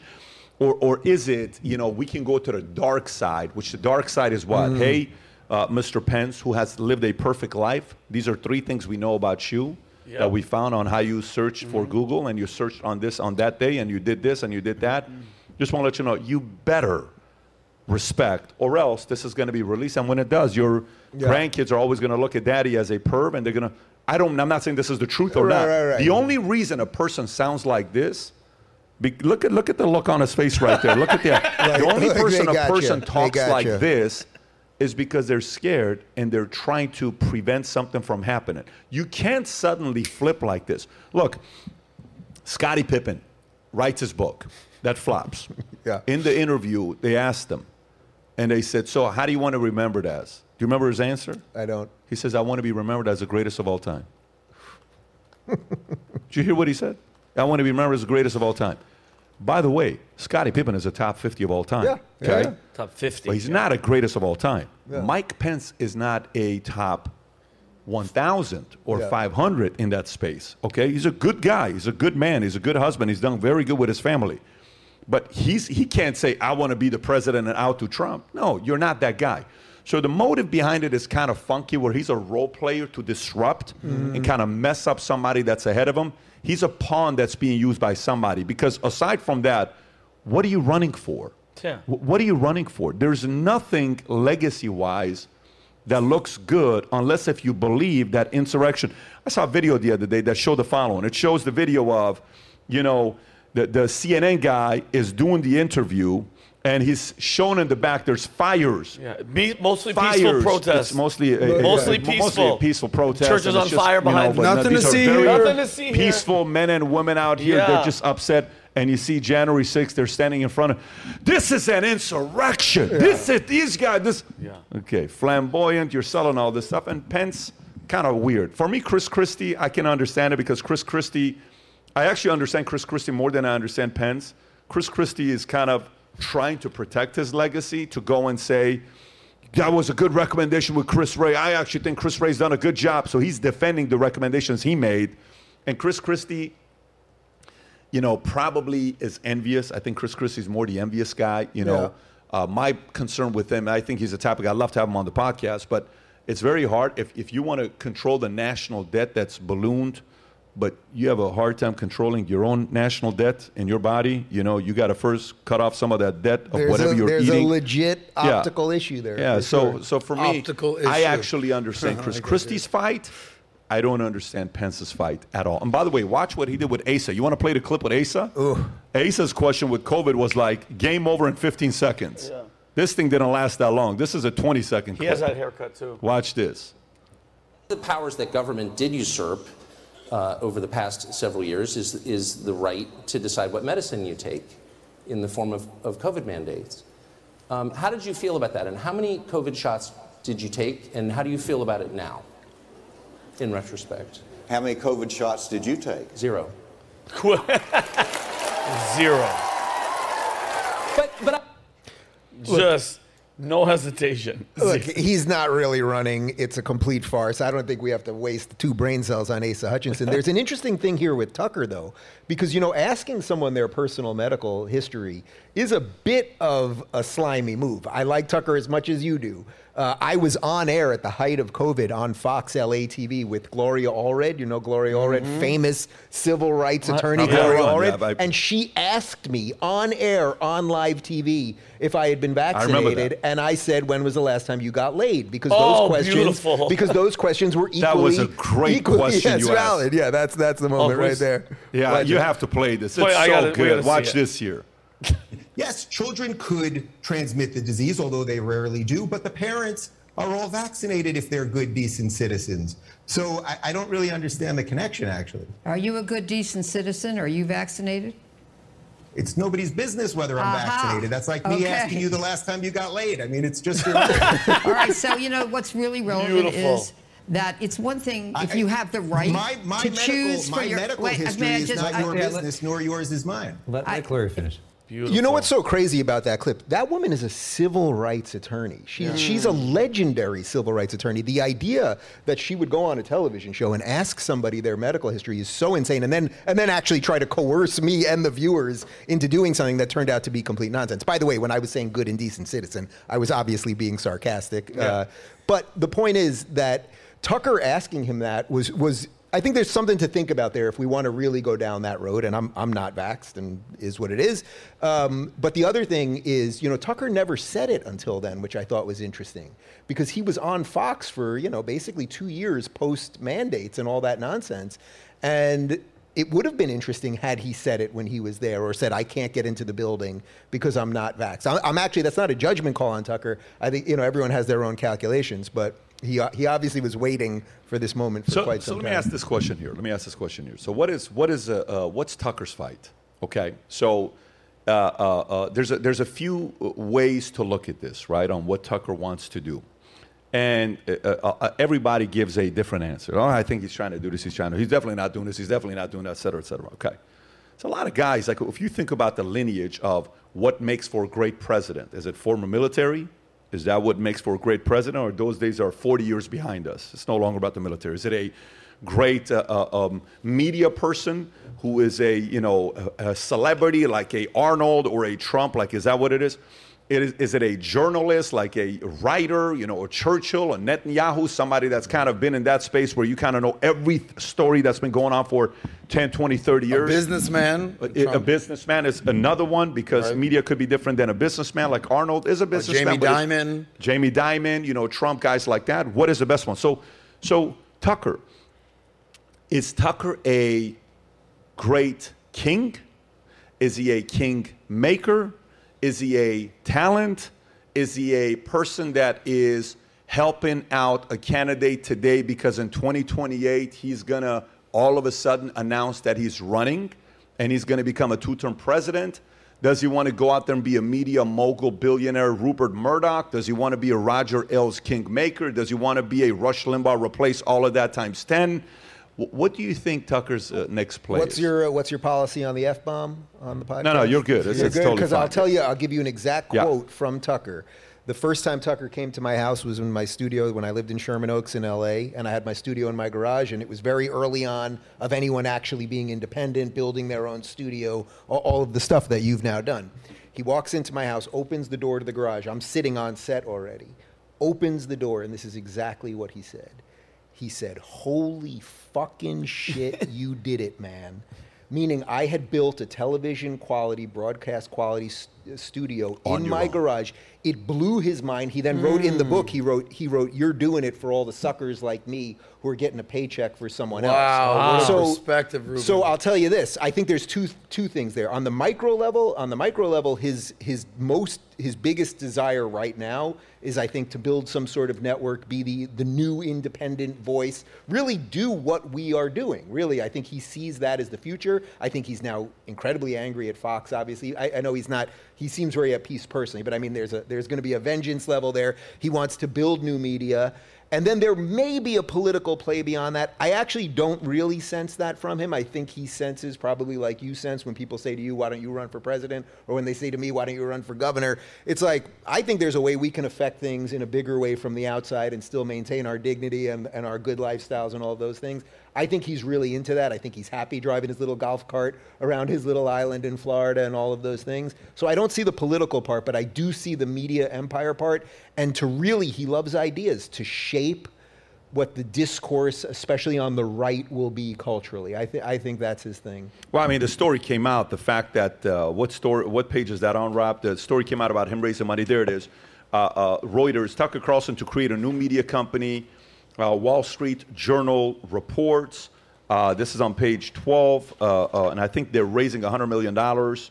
Former Fox News host Tucker Carlson and former White House advisor Neil Patel are looking to raise funds to start a new media company that could potentially be anchored on Twitter. The Wall Street Journal reported on Friday the duo is looking to raise hundreds of millions of dollars to fund the company. The report said, citing people familiar with the matter, the company would be anchored by longer versions of the free videos that Carlson has been posting regularly on Elon Musk's Twitter since his departure from Fox News, but would ultimately be driven by subscription, according to the report. Carlson and Fox News agreed to part ways in April after the whole $787 million lawsuit with the Dominion voting system by airing false allegation, rigging claims, et cetera, et cetera. So, and then at the same time, Insider comes out with a story talking about the number of views for Tucker Carlson's new show on Twitter has dropped by 86% since its launch, okay?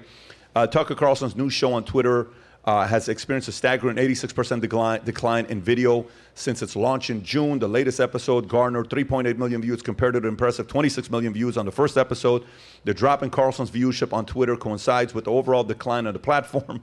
Twitter advertising sales plummeted by 59% recently, partly attributed to an increase in hate speech. Additionally, Twitter faces competition from Meta's Threads, which gained over 30 million downloads in its first day and received a cease and desist letter from Elon Musk's attorney alleging employee poaching and copying. So, two questions. One. There's a lot of nonsense there. Listen, react to all of it. React to all of it on one, them raising money with Neil Patel, and two, what Insider's saying about his viewership dropping.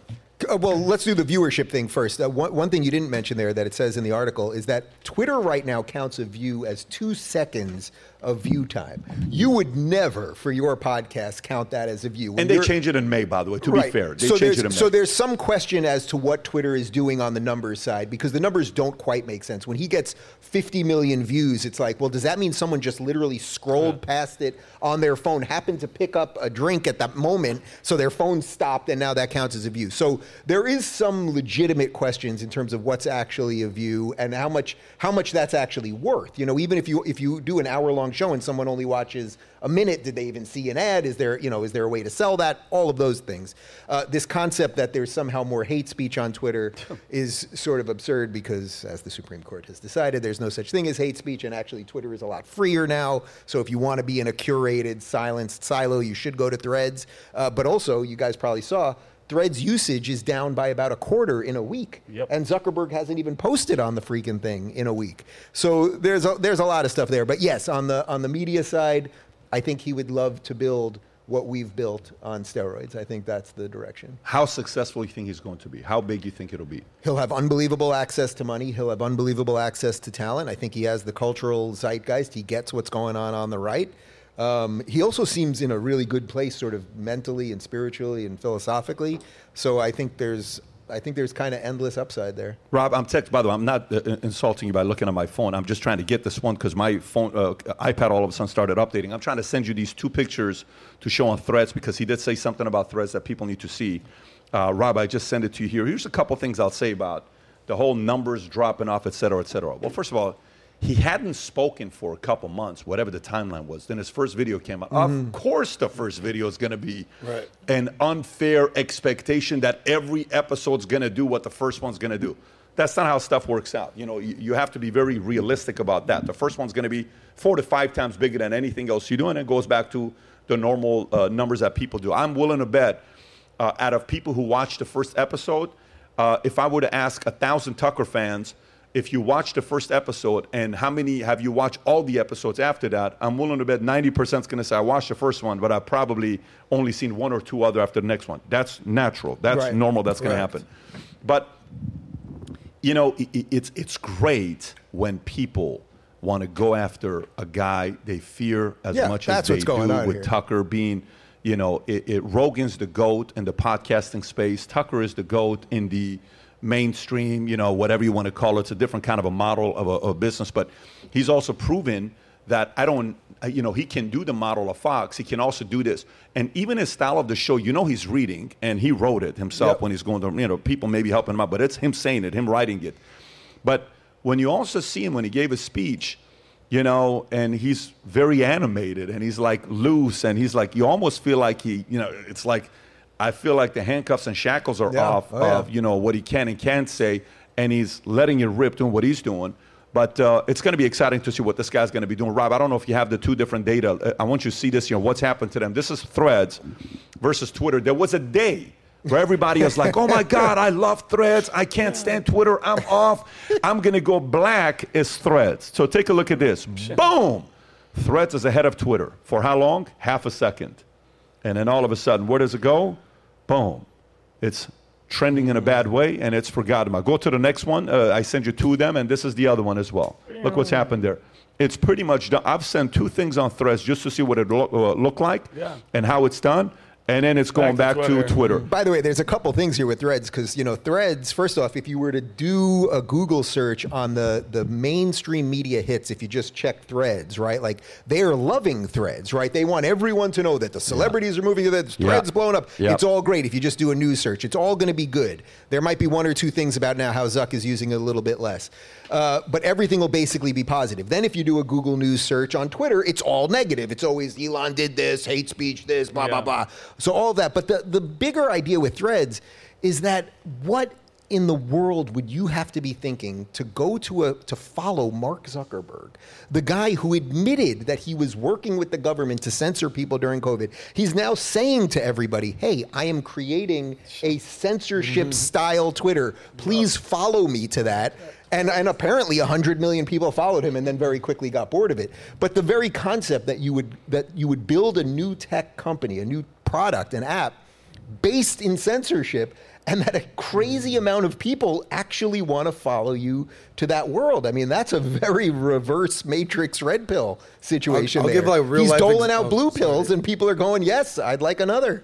I'll give a real life example that's just basically reaffirming what you guys are saying. So I used to be in the nightlife business, so you can substitute restaurant for it or pretty much anything. The blue line is your venue, your established nightlife club, your restaurant, whatever. Oh, there's a new restaurant down the block. They're going to open up. They're going to kick your ass. Opening night, there's a line out the block. It's like what we would say in nightlife is, talk to me in a year. Is the club still even going to be there? Because it's all about sustainability. And look, opening night, they killed it. Everyone's talking about Threads. A week later, nobody's talking about Threads. Mm-hmm. Now talk to me in a year.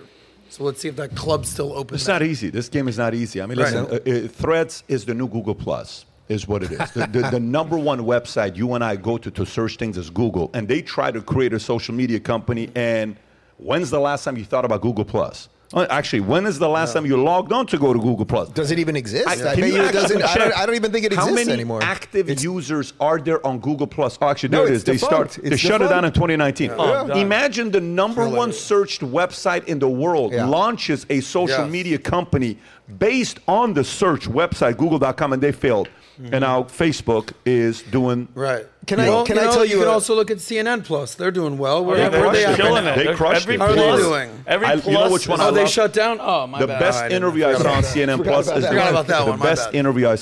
Plus is the one Carrie Lake did. It was amazing. She crushed it on that one interview. I don't know if you remember that or not. Oh, you're talking about when she went with the reporter and she's like, "Where is that doing?" You'll love this, Pat. So you know when I created Locals.com, really what I was creating, it was before it wasn't even called Locals. All I was trying to do was I wanted to build a subscription network for myself, the ability just basically to take what Patreon does and replicate it so I own it so I could never be kicked off it and build that for my business. We built that for me first, and then after about 2 months realizing, wow, we're making money, this thing's working, I was like, wait a minute.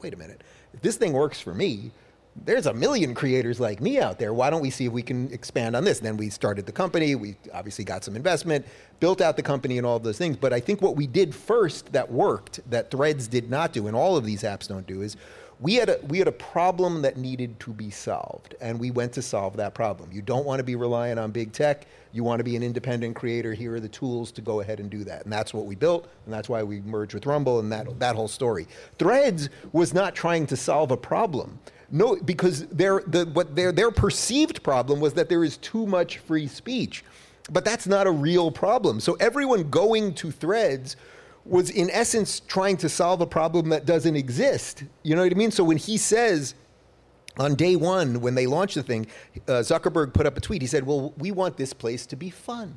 And it's like, well, that's not really what the problem is, that people aren't having fun online. Yeah. When I think of Mark Zuckerberg, I think of fun. Party. He's the man. But what he also meant right under fun was censored, right? Because the only way you keep this thing fun and light and happy and everyone smiling, you're going to have to censor the shit out of an awful lot of people. So he solved a problem that did not exist. And I think people start intuitively realizing that over a couple of weeks, and that leads to where we're at. And by the way, I will say this. He may not look like he's a fun guy. Trust me, Zuckerberg is having a lot of fun, whether it's jiu-jitsu, whether it's water skiing. The stuff that he's doing is crazy how active he is out there. Well, so he's an alien. Maybe so aliens he's boring on the outside. It's amazing what $100 billion will do to enable you to have some fun. Believe it or not, there's a lot of billionaires who will never do shit like this, and they just want to count their money. Look at that alien actually out there. And by 89. Technically, he's a humanoid robot. He's a humanoid. I am not a guy that's got a Zuck poster. I'm sitting and endorsing this. I'm just saying this guy looks like he's having a fun life. But you know, it's funny you say that. How many of your DMs on Instagram do you respond to? Me personally, almost nothing. But that guy right there handles it. Phoenix does. Okay, Brock. Yeah. Oh, okay. How many of your Twitter messages do you respond? Is it also somebody else? Virtually nothing. Do you respond to any one of them? I respond to things on Locals. You respond to things on Locals. Because I built it so that if you really want to contact me and you want to have a conversation with me, you gotta pony up a couple bucks and then I'll talk to you. So what we did is we launched an app called Manect. So Manect, where last month we got 60,000 downloads of the app, which was very interesting to see what's happening. You know, we paid influencers anywhere between $5,000 in a month to $100,000 just last month, in the month of June. I think one person got paid $93,000 last month. The people who are answering the questions. The people that are responding. So you have three options on Manect. If you look up Manect.com, you can, people DM you all the time. You're text. Like, dude, I don't want to respond back. I can either respond back in text, and you choose your price point. $10, $50, $100, $500. And then you get to respond back in text, or if you want a video, you can send a video back, or you can have a 15-minute FaceTime call with the person, or an hour FaceTime call. I think Adam had a day a couple days ago. He did calls with people, and he's making $3,000, $4,000 in a day just doing the next. I think there's a part there to monetize influencers. And by the way, quick plug, if you're not using Manect, download the app. You have a bunch of different people ask questions. If you're an expert yourself, it's also a good place for you to be on and share with your audience. By the way, it also changes the behavior of the internet. Because of anonymity and because of burner accounts and everything, it encourages the worst behavior possible. You ask people, my community, we leave it up to everybody's Locals community. You decide your price point. So mine is $5 a month. I think Scott Adams is $7. We have people that have 15, whatever it is. But quite literally, if you did 25 cents per month, you can completely alter everybody's behavior. Because once they just put in something, you might even be able to do it at a penny. I kid you not. Once they have to do something, that's such a good point. Have completely altered their behavior. And it's not that I'm looking to alter behavior in terms of how people think or anything else, but if you were going to be part of my time and my expenses, mentally and otherwise, then shout out to the Manect team, by the way. What a great app that we got going on over there. Yeah, we got the team to be thicker right now. We got a lot of people involved. It's exciting what we're about to launch next. But I want to give you guys this one article here. Very important for all of us to be prepared for this. And before I go with Ron Perlman losing his mind against an executive that made $27 million in a year, and what microaggression is, 15 things people think are fine to say at work but are actually racist, sexist, and offensive, according to Insider. Rob, we have some breaking news on what happened this morning on Truth Social with Trump, what he tweeted out 30 minutes ago, if you want to show this. Trump says he expects arrest and indictment over January 6th Capitol riot. This just came out this morning.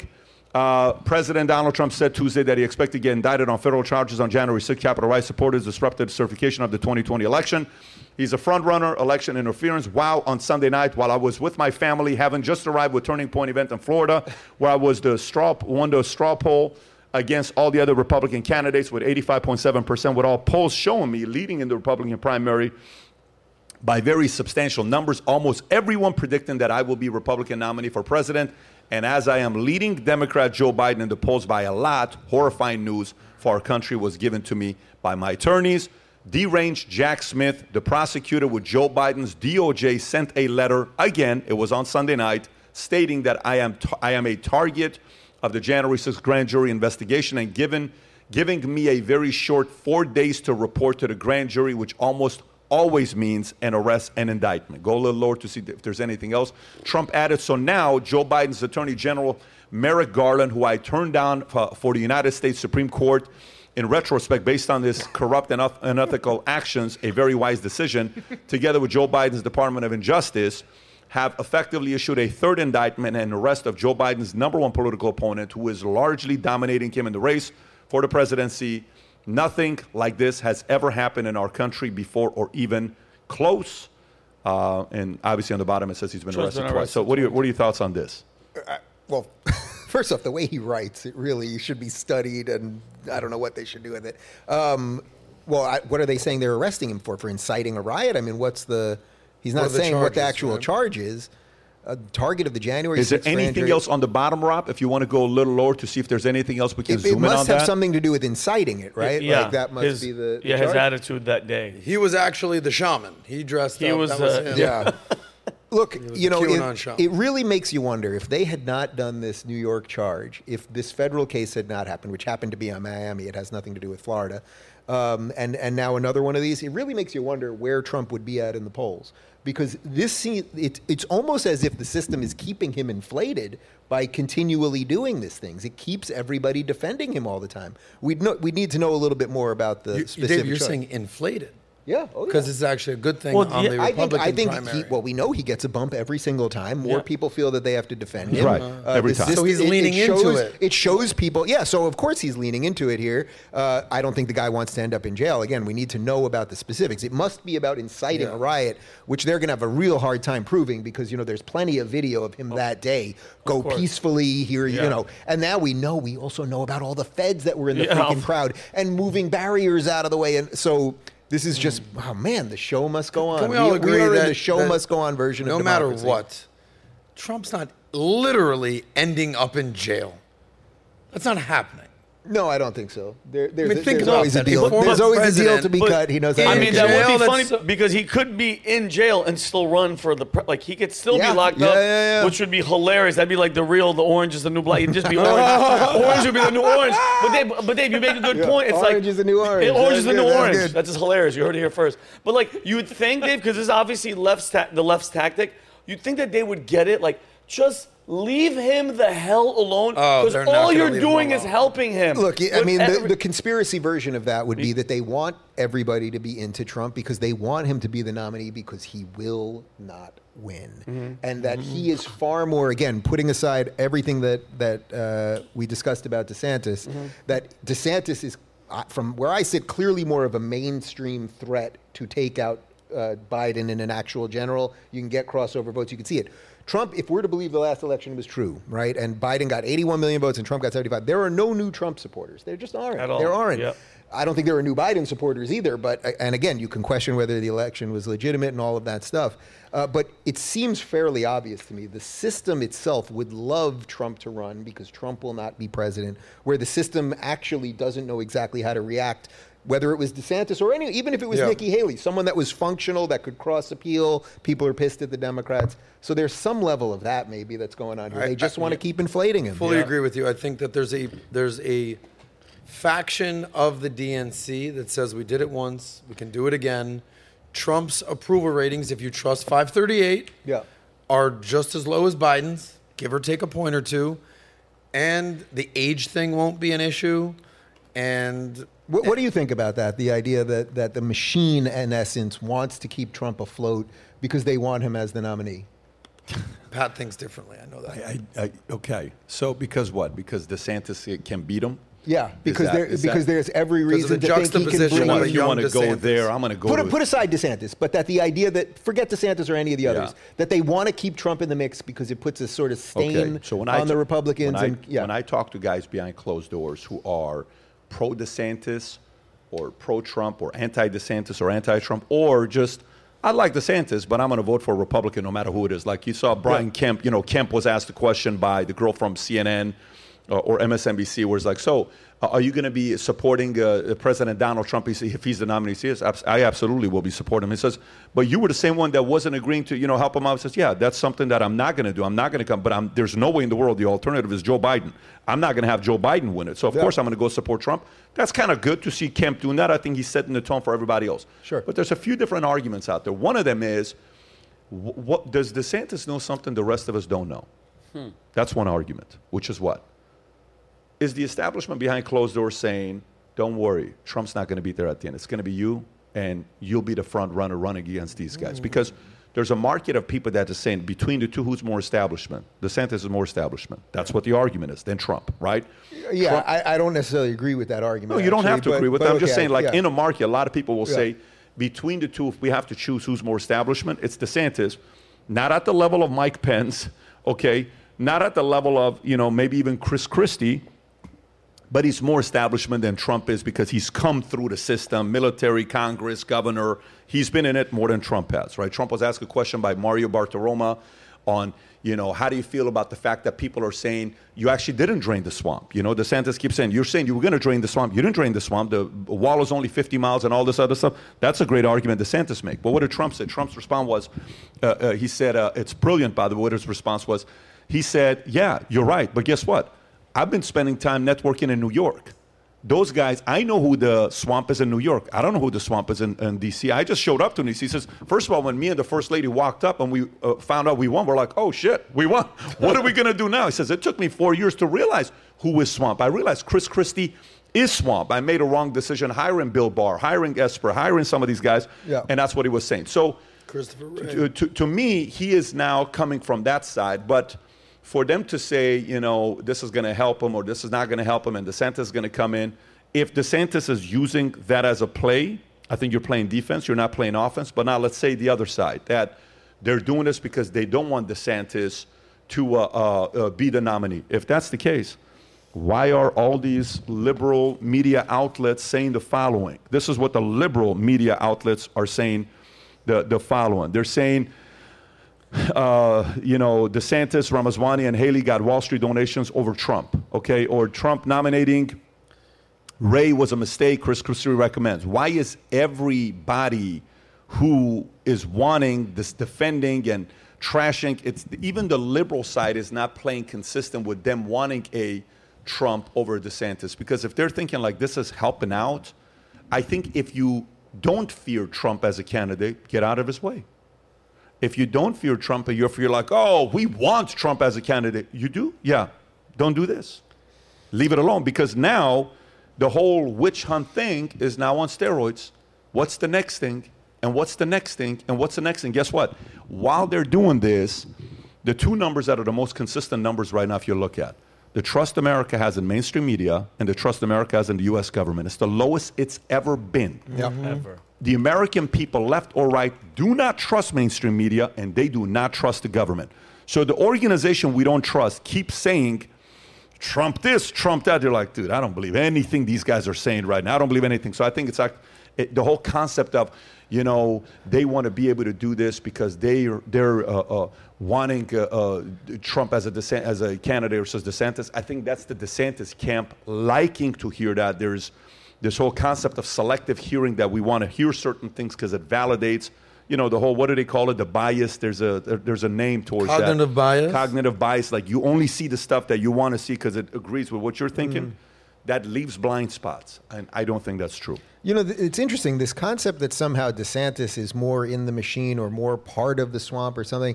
It's like DeSantis has done literally everything any of us could have asked to fight the machine. Getting ESG out of all the Florida institutions, that's basically as big as it can get.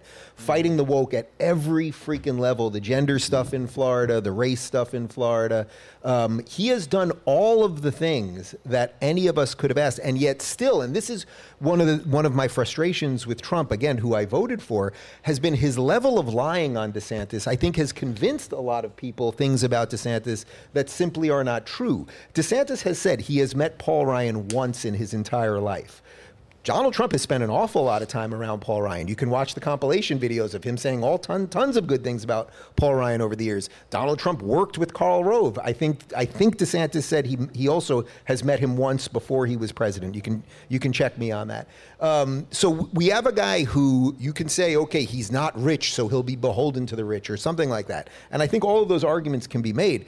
But if you just look at the proof is in the pudding, who has done all of the things that they said they were going to do? And they're all the things that are to fight the swamp and fight the machine. The answer obviously is DeSantis, while Trump, rich, billionaire, okay, has in many ways been defeated by that very swamp. So I think you can probably argue that both ways. Yeah, that's a good point. But for me, if we have to say, like, on the Trump side, here's Trump style. Trump style is flattery is one of his weapons. He knows how to control you through flattery. It's also a weakness, by the way.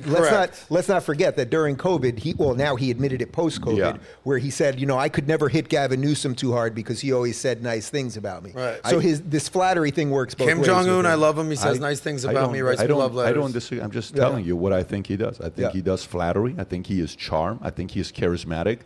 But I also think if he gets one inkling that you're not on his side, he flips on you so hardcore that he wants to destroy you. Mm-hmm. This is his mindset. By the way, like it or don't like it, that's what he's done. He's from New York. Yeah. Okay, he comes from a different lineage of... He was a real estate guy in New York. You got to do some nasty shit. They asked the question, so what do you think about Barron? What could you tell him? I like him a lot. He's strong. He's this, and he's vicious. I like the fact that my son is vicious. He compliments Barron using the word vicious. Like, you have to know, this guy really, if he's your father, he's feeding you stuff like this to you. Adam, the world's an ugly place. Don't trust a lot of people.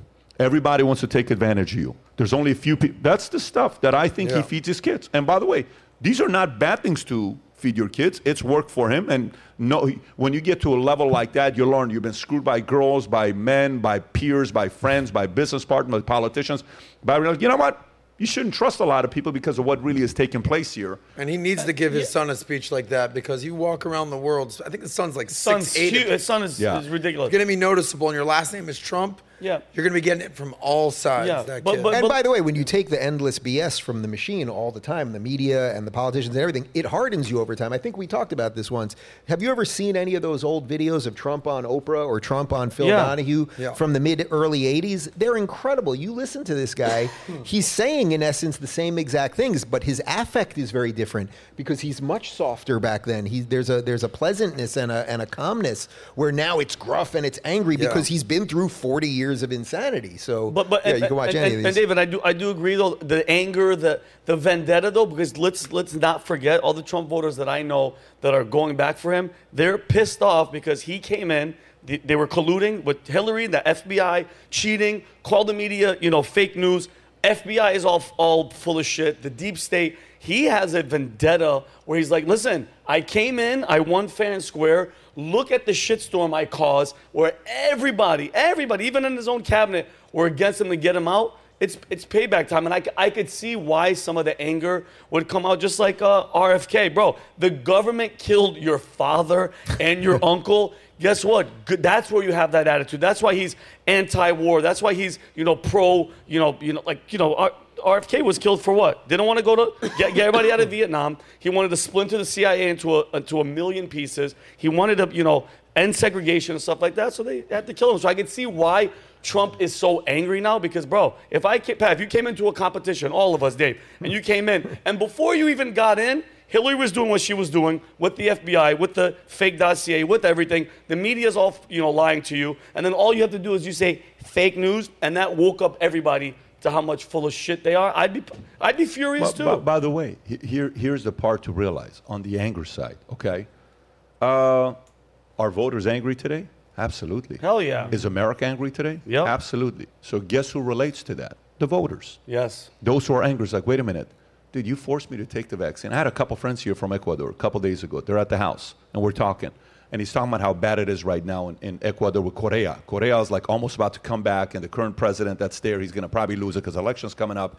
And Correa is like this ridiculous power trip type of guy who's wanting to take the philosophy of what Castro and some of these other guys did. And I'm sitting there saying, we didn't take the vaccine. And him and his wife look at us like we're aliens. I said, what do you mean? Yeah. Says, Jennifer and I, we didn't take a single vaccine, not a booster, nothing. Says, nothing? Zero. I said, but my dad took it because he chose to take it. We didn't judge him. My nanny took it because she chose it. No, we didn't judge him. Says, you guys didn't take the vaccine. I said, zero. Says, Patrick, we couldn't go to the store. Mm-hmm. We couldn't go buy anything. Everywhere in Ecuador you went out, you had to show your vaccine card, or else you couldn't go to a restaurant, you couldn't go to the store. Those people, on what happened to them in New York, the restaurants that you put out of business. Do you know what happens with a restaurant that's been there for 3 generations, and my restaurant that my great-grandfather started, you cause it to go out of business? You're not like, well, I'm a little bit upset, but let's move on, guys. No, you're angry. Yes. You're angry. Yep. So Trump is connecting with that angry audience. So I completely agree with that. But then if you think about it a step later, or just one layer deeper, you know, Trump also pushed warp speed. Trump gave Fauci an award on his last day in office, gave him an honorable, whatever you call it. So Trump made mistakes. That's one of the things that's interesting about the Trump base. They're the most radically anti-vax and certainly anti-mandate. And he was never for a mandate. So I'll give credit where credit is due. Yeah. But he was swallowed by the swamp in that regard. How many videos have you seen of Fauci saying we would meet with Trump and he would say, do whatever you want to do? The drain the swamp guy actually handed the keys to the castle to the swamp. It's interesting how the base does not seem to associate those two things. You know, guys, I really want to go to this last story here with the microaggression. I know we got 3 minutes left. I'm going to just read a couple of them because it's that funny. See, you can really offend us. So it's that funny. Okay, so it's page 16 at the bottom. This is Insider Rob. If you can pull up the story so the audience can see the story as well to see how ridiculous the stuff they're writing right now. What is microaggression? 15 things people think they are fine to say at work, but are actually racist, sexist, or offensive. Guys, brace for impact. Oh, my God. Ready? You're so articulate. Complimenting a person of color on their articulation perpetuates racial stereotypes and implies low expectations. God. Here's the next one. Haha, you're so OCD on how you manage projects. Or damn, you work on so many different things, like you have ADHD. Joking about mental health conditions reinforces stigma and can be damaging. Okay? You're transgender. Wow, you don't look like it at all. Okay. You're transgender. You don't look like it at all. That's brilliant. Commenting on a transgender person's appearance reinforces negative stereotypes and undermines their identity. Oh, sorry, wrong person. Mistaking names based on race or ethnicity reinforces the notion that all individuals of a particular group look the same. Oh, you're gay? You should meet my friend Ann. She's gay too. Assuming compatibility amongst LGBTQ individuals disregards individual preferences and reinforces stereotypes. But lesbians do all sleep with each other. Everyone knows that. Come on. You meet a lesbian, she has slept with every other lesbian that's out there. Ann, get over here. My boss is crazy. Using gender terms like crazy or hysterical to describe female bosses undermines their concerns and critical thinking. By the way, this keeps going. Where are you actually from? The way you've overcome your disability is so inspiring. Praising disabled individuals for basically accomplishments perpetuates low expectations and undermines their capabilities. Your name is so hard to pronounce. I think you're in the wrong room. This is the programmers' meeting. Do you even know what Snapchat is? Are you an intern? You look so young. Is that your real hair? Well, actually, I think interrupting women and taking credit for their idea undermines their contributions and reinforces gender disparities. Why do you wear that? Probing religious individuals. Do you realize how insane of a world? So wait, sorry, what was the one about you're in the wrong room? You might be in the wrong room. You might be in the wrong room. What if you walked into the wrong room? By the way, Vinny has broken 12 out of the 15 today. I've broken 12 of those just in the past 2-3 hours before we came. But you know, can you imagine working at Insider? Hey, I got a message for those of you guys that actually work for Business Insider. I have sympathy for you. You don't have to walk on eggshells. There is a land outside of Insider that is a free land. Yeah. It's a place where you can actually have fun and be free with others and have your own thoughts and think for yourself. So for some of you that hate working at your job where you have to think like this and walk on eggshells, you may want to start posting your resume and looking for elsewhere. And I'm not saying come work at Valuetainment because you may not like how crazy we are, but there's definitely better places. Wait, number 6. Crazy? No, my boss is crazy, huh, Adam? I take that as a compliment, Vinny. Hey, PBD, before we wrap, I just want to say you're a beautiful transgender woman. And he's my crazy boss. And by the way, I am so offended. You know that? Yeah. I am so offended by that. And by the way, PBD, the way that you've overcome your disability is so inspiring. Unbelievable. Yes. Wow. Listen, I didn't even want to say that. It's taken years, but for me, my ESL has held me back for a long time. I never took English 101, but I'm getting better. Where are you actually from, Pat? For years. Years. Yeah. I've been working on it. Yours. What's the other one? Amit. Amit is the other one. What's the other one you like to tease me with? We're still teaching his English words. Yeah, I'm getting better. Be patient. Amid. Amid the current situation. Yours. Are you supposed to say yours? Years. Yours. I can't say that. I say yours. Yours. The way I say it. It's like ears, but with a Y. And they let you on the internet? That's why. I don't know why they let me. This guy can't even say yours. Is that your real hair? Yeah. So look, I asked my kids the other day. I said, guys, am I old? Daddy, not yet. not yet. You're still young. You're not young, but you're not old yet. So that's the compliment that matters the most. Anyways, Dave, as usual, pleasure having you on. Great seeing you guys. Every time, we just love the conversation. 2 hours goes by in 5 minutes. I want to tell you guys who we're going to have at our town hall. And by the way, we didn't even talk about this guy that's going to be at the town. So funny. We had one of the topics we didn't even get into. A little bit. We saw some numbers that people wanted to see him. So the town hall, absolutely. People have been asking about this for a minute. August 4th in Florida, in Fort Lauderdale, Vivek Ramaswamy will be right here doing a town hall with us with 200 people in attendance. There's going to be 3 tiers of tickets, general, and then you have what's the top one, go premium, and then VIP. The VIP folks will get a chance to sit in the front row. We'll come to you possibly to ask some questions. When you buy the ticket, you can actually put your questions at the end as well.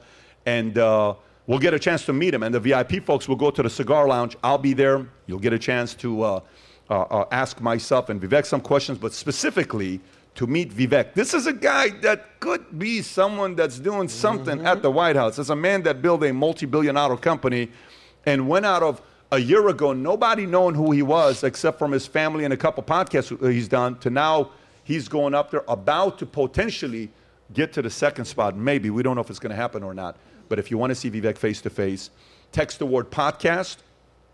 You're going to get an email back immediately, a link to the website. Text the word podcast to 310-340-1132. Again, text the word podcast to 310-340-1132. Or, Rob, what's the website for them to go to? Is it 5990live.com? Correct. Or go to 5990live.com, buy your tickets, and come spend August 4th evening with us. I think we're going to do an evening show, and then afterwards we'll be at the club hanging out together. He was the best part. Because I was at the Turning Point. Sorry to cut you off. Don't drive any more initiatives. No, he only want to talk. Don't say I have a podcast as well. No, he was out of everybody, because I saw everybody. I saw Tucker. I saw Trump. Trump came out, fireworks. He just stood there and didn't say nothing for like a good 2 minutes. Vivek wasn't reading a teleprompter. He was engaging. He was like everybody was stuck on him, and to me, he was the best out of everybody. There was a famous song about that. Stuck on you. You got this feeling. Right. What were you going to say, Adam? Go ahead, Adam. Well, it was a story from Aspen. But tell us the story. Tell us the story. I want to hear that story. Okay, Adam, when did you get here? Adam, you're here. I just flew when the flight was delayed on the way back. I had to be Apparently you got married. You got married in Aspen? Relax with all that. But I was flew private out to Aspen. It was amazing. It was awesome. Flew commercial on the way back, I normally do, whatever. And I get to the Aspen airport. By the way, there's 0 people in line to get to the airport. My flight's at 4 o'clock. I arrive at the airport at 3:30. Running late. All right. Go right in. TSA pre-check. Nobody's in line. Boom. Right through. Starving. Order a hamburger. All of a sudden, it's like taking too long. I'm like, can we hurry up and get this burger? The guy in line ordering next to me goes, oh, you're on the flight back to Miami? I go, yeah. I'm like trying to get on the flight. He goes, you're good, dude. You're not going to miss the flight. I go, why is that? He goes, I'm the captain of the flight. Yeah, that's good. I'm waiting on my sandwich. By the way, huge fan of the PBD podcast. Huge fan. Not going to let you miss his flight, Adam. So he gave us a little special message. Do you have that, Rob? So here's Captain Matias. Wow. Captain of the flight. Let's hear what we got here. So PBD, I'm leaving Aspen on the way to Dallas, and I'm like worried that I'm running late. And the guy next to me getting food, he goes, "Don't worry, you're not gonna miss the flight." I said, "Why is that?" He goes, "I'm the captain of the flight." Dude, no problem, man. That's awesome. Back. I got your coffee. We're doing this. We're good. He goes, "I'm a huge fan of PBD podcast, by the way." I go, "Get out of here. We gotta call Pat." You guys are doing a great job getting your clips on Facebook. It's always on my feed. It's great. I love it, man. Keep up the good work. I appreciate all the things you're putting out, all the freedom of speech stuff. I love it. Keep it up. Good work. How sick is this? Awesome, Matias in the house. What's his name, Matias? Captain Matias. Well, Matias, I appreciate you following the content. I highly recommend you keep your eye on the ball while you're flying. For all the other time, watch as much as you want, and hopefully one of these days we'll meet you, Captain Matias. Have a great day, everybody. Thursday podcast is a... Can we actually say who's the guest on Thursday? Yeah, absolutely. Okay. Anthony Weiner's on the podcast on Thursday. Wow. And Chris Cuomo's on the podcast Saturday. So we'll see you guys on the podcast the next 2. Take care. Bye-bye. Anthony.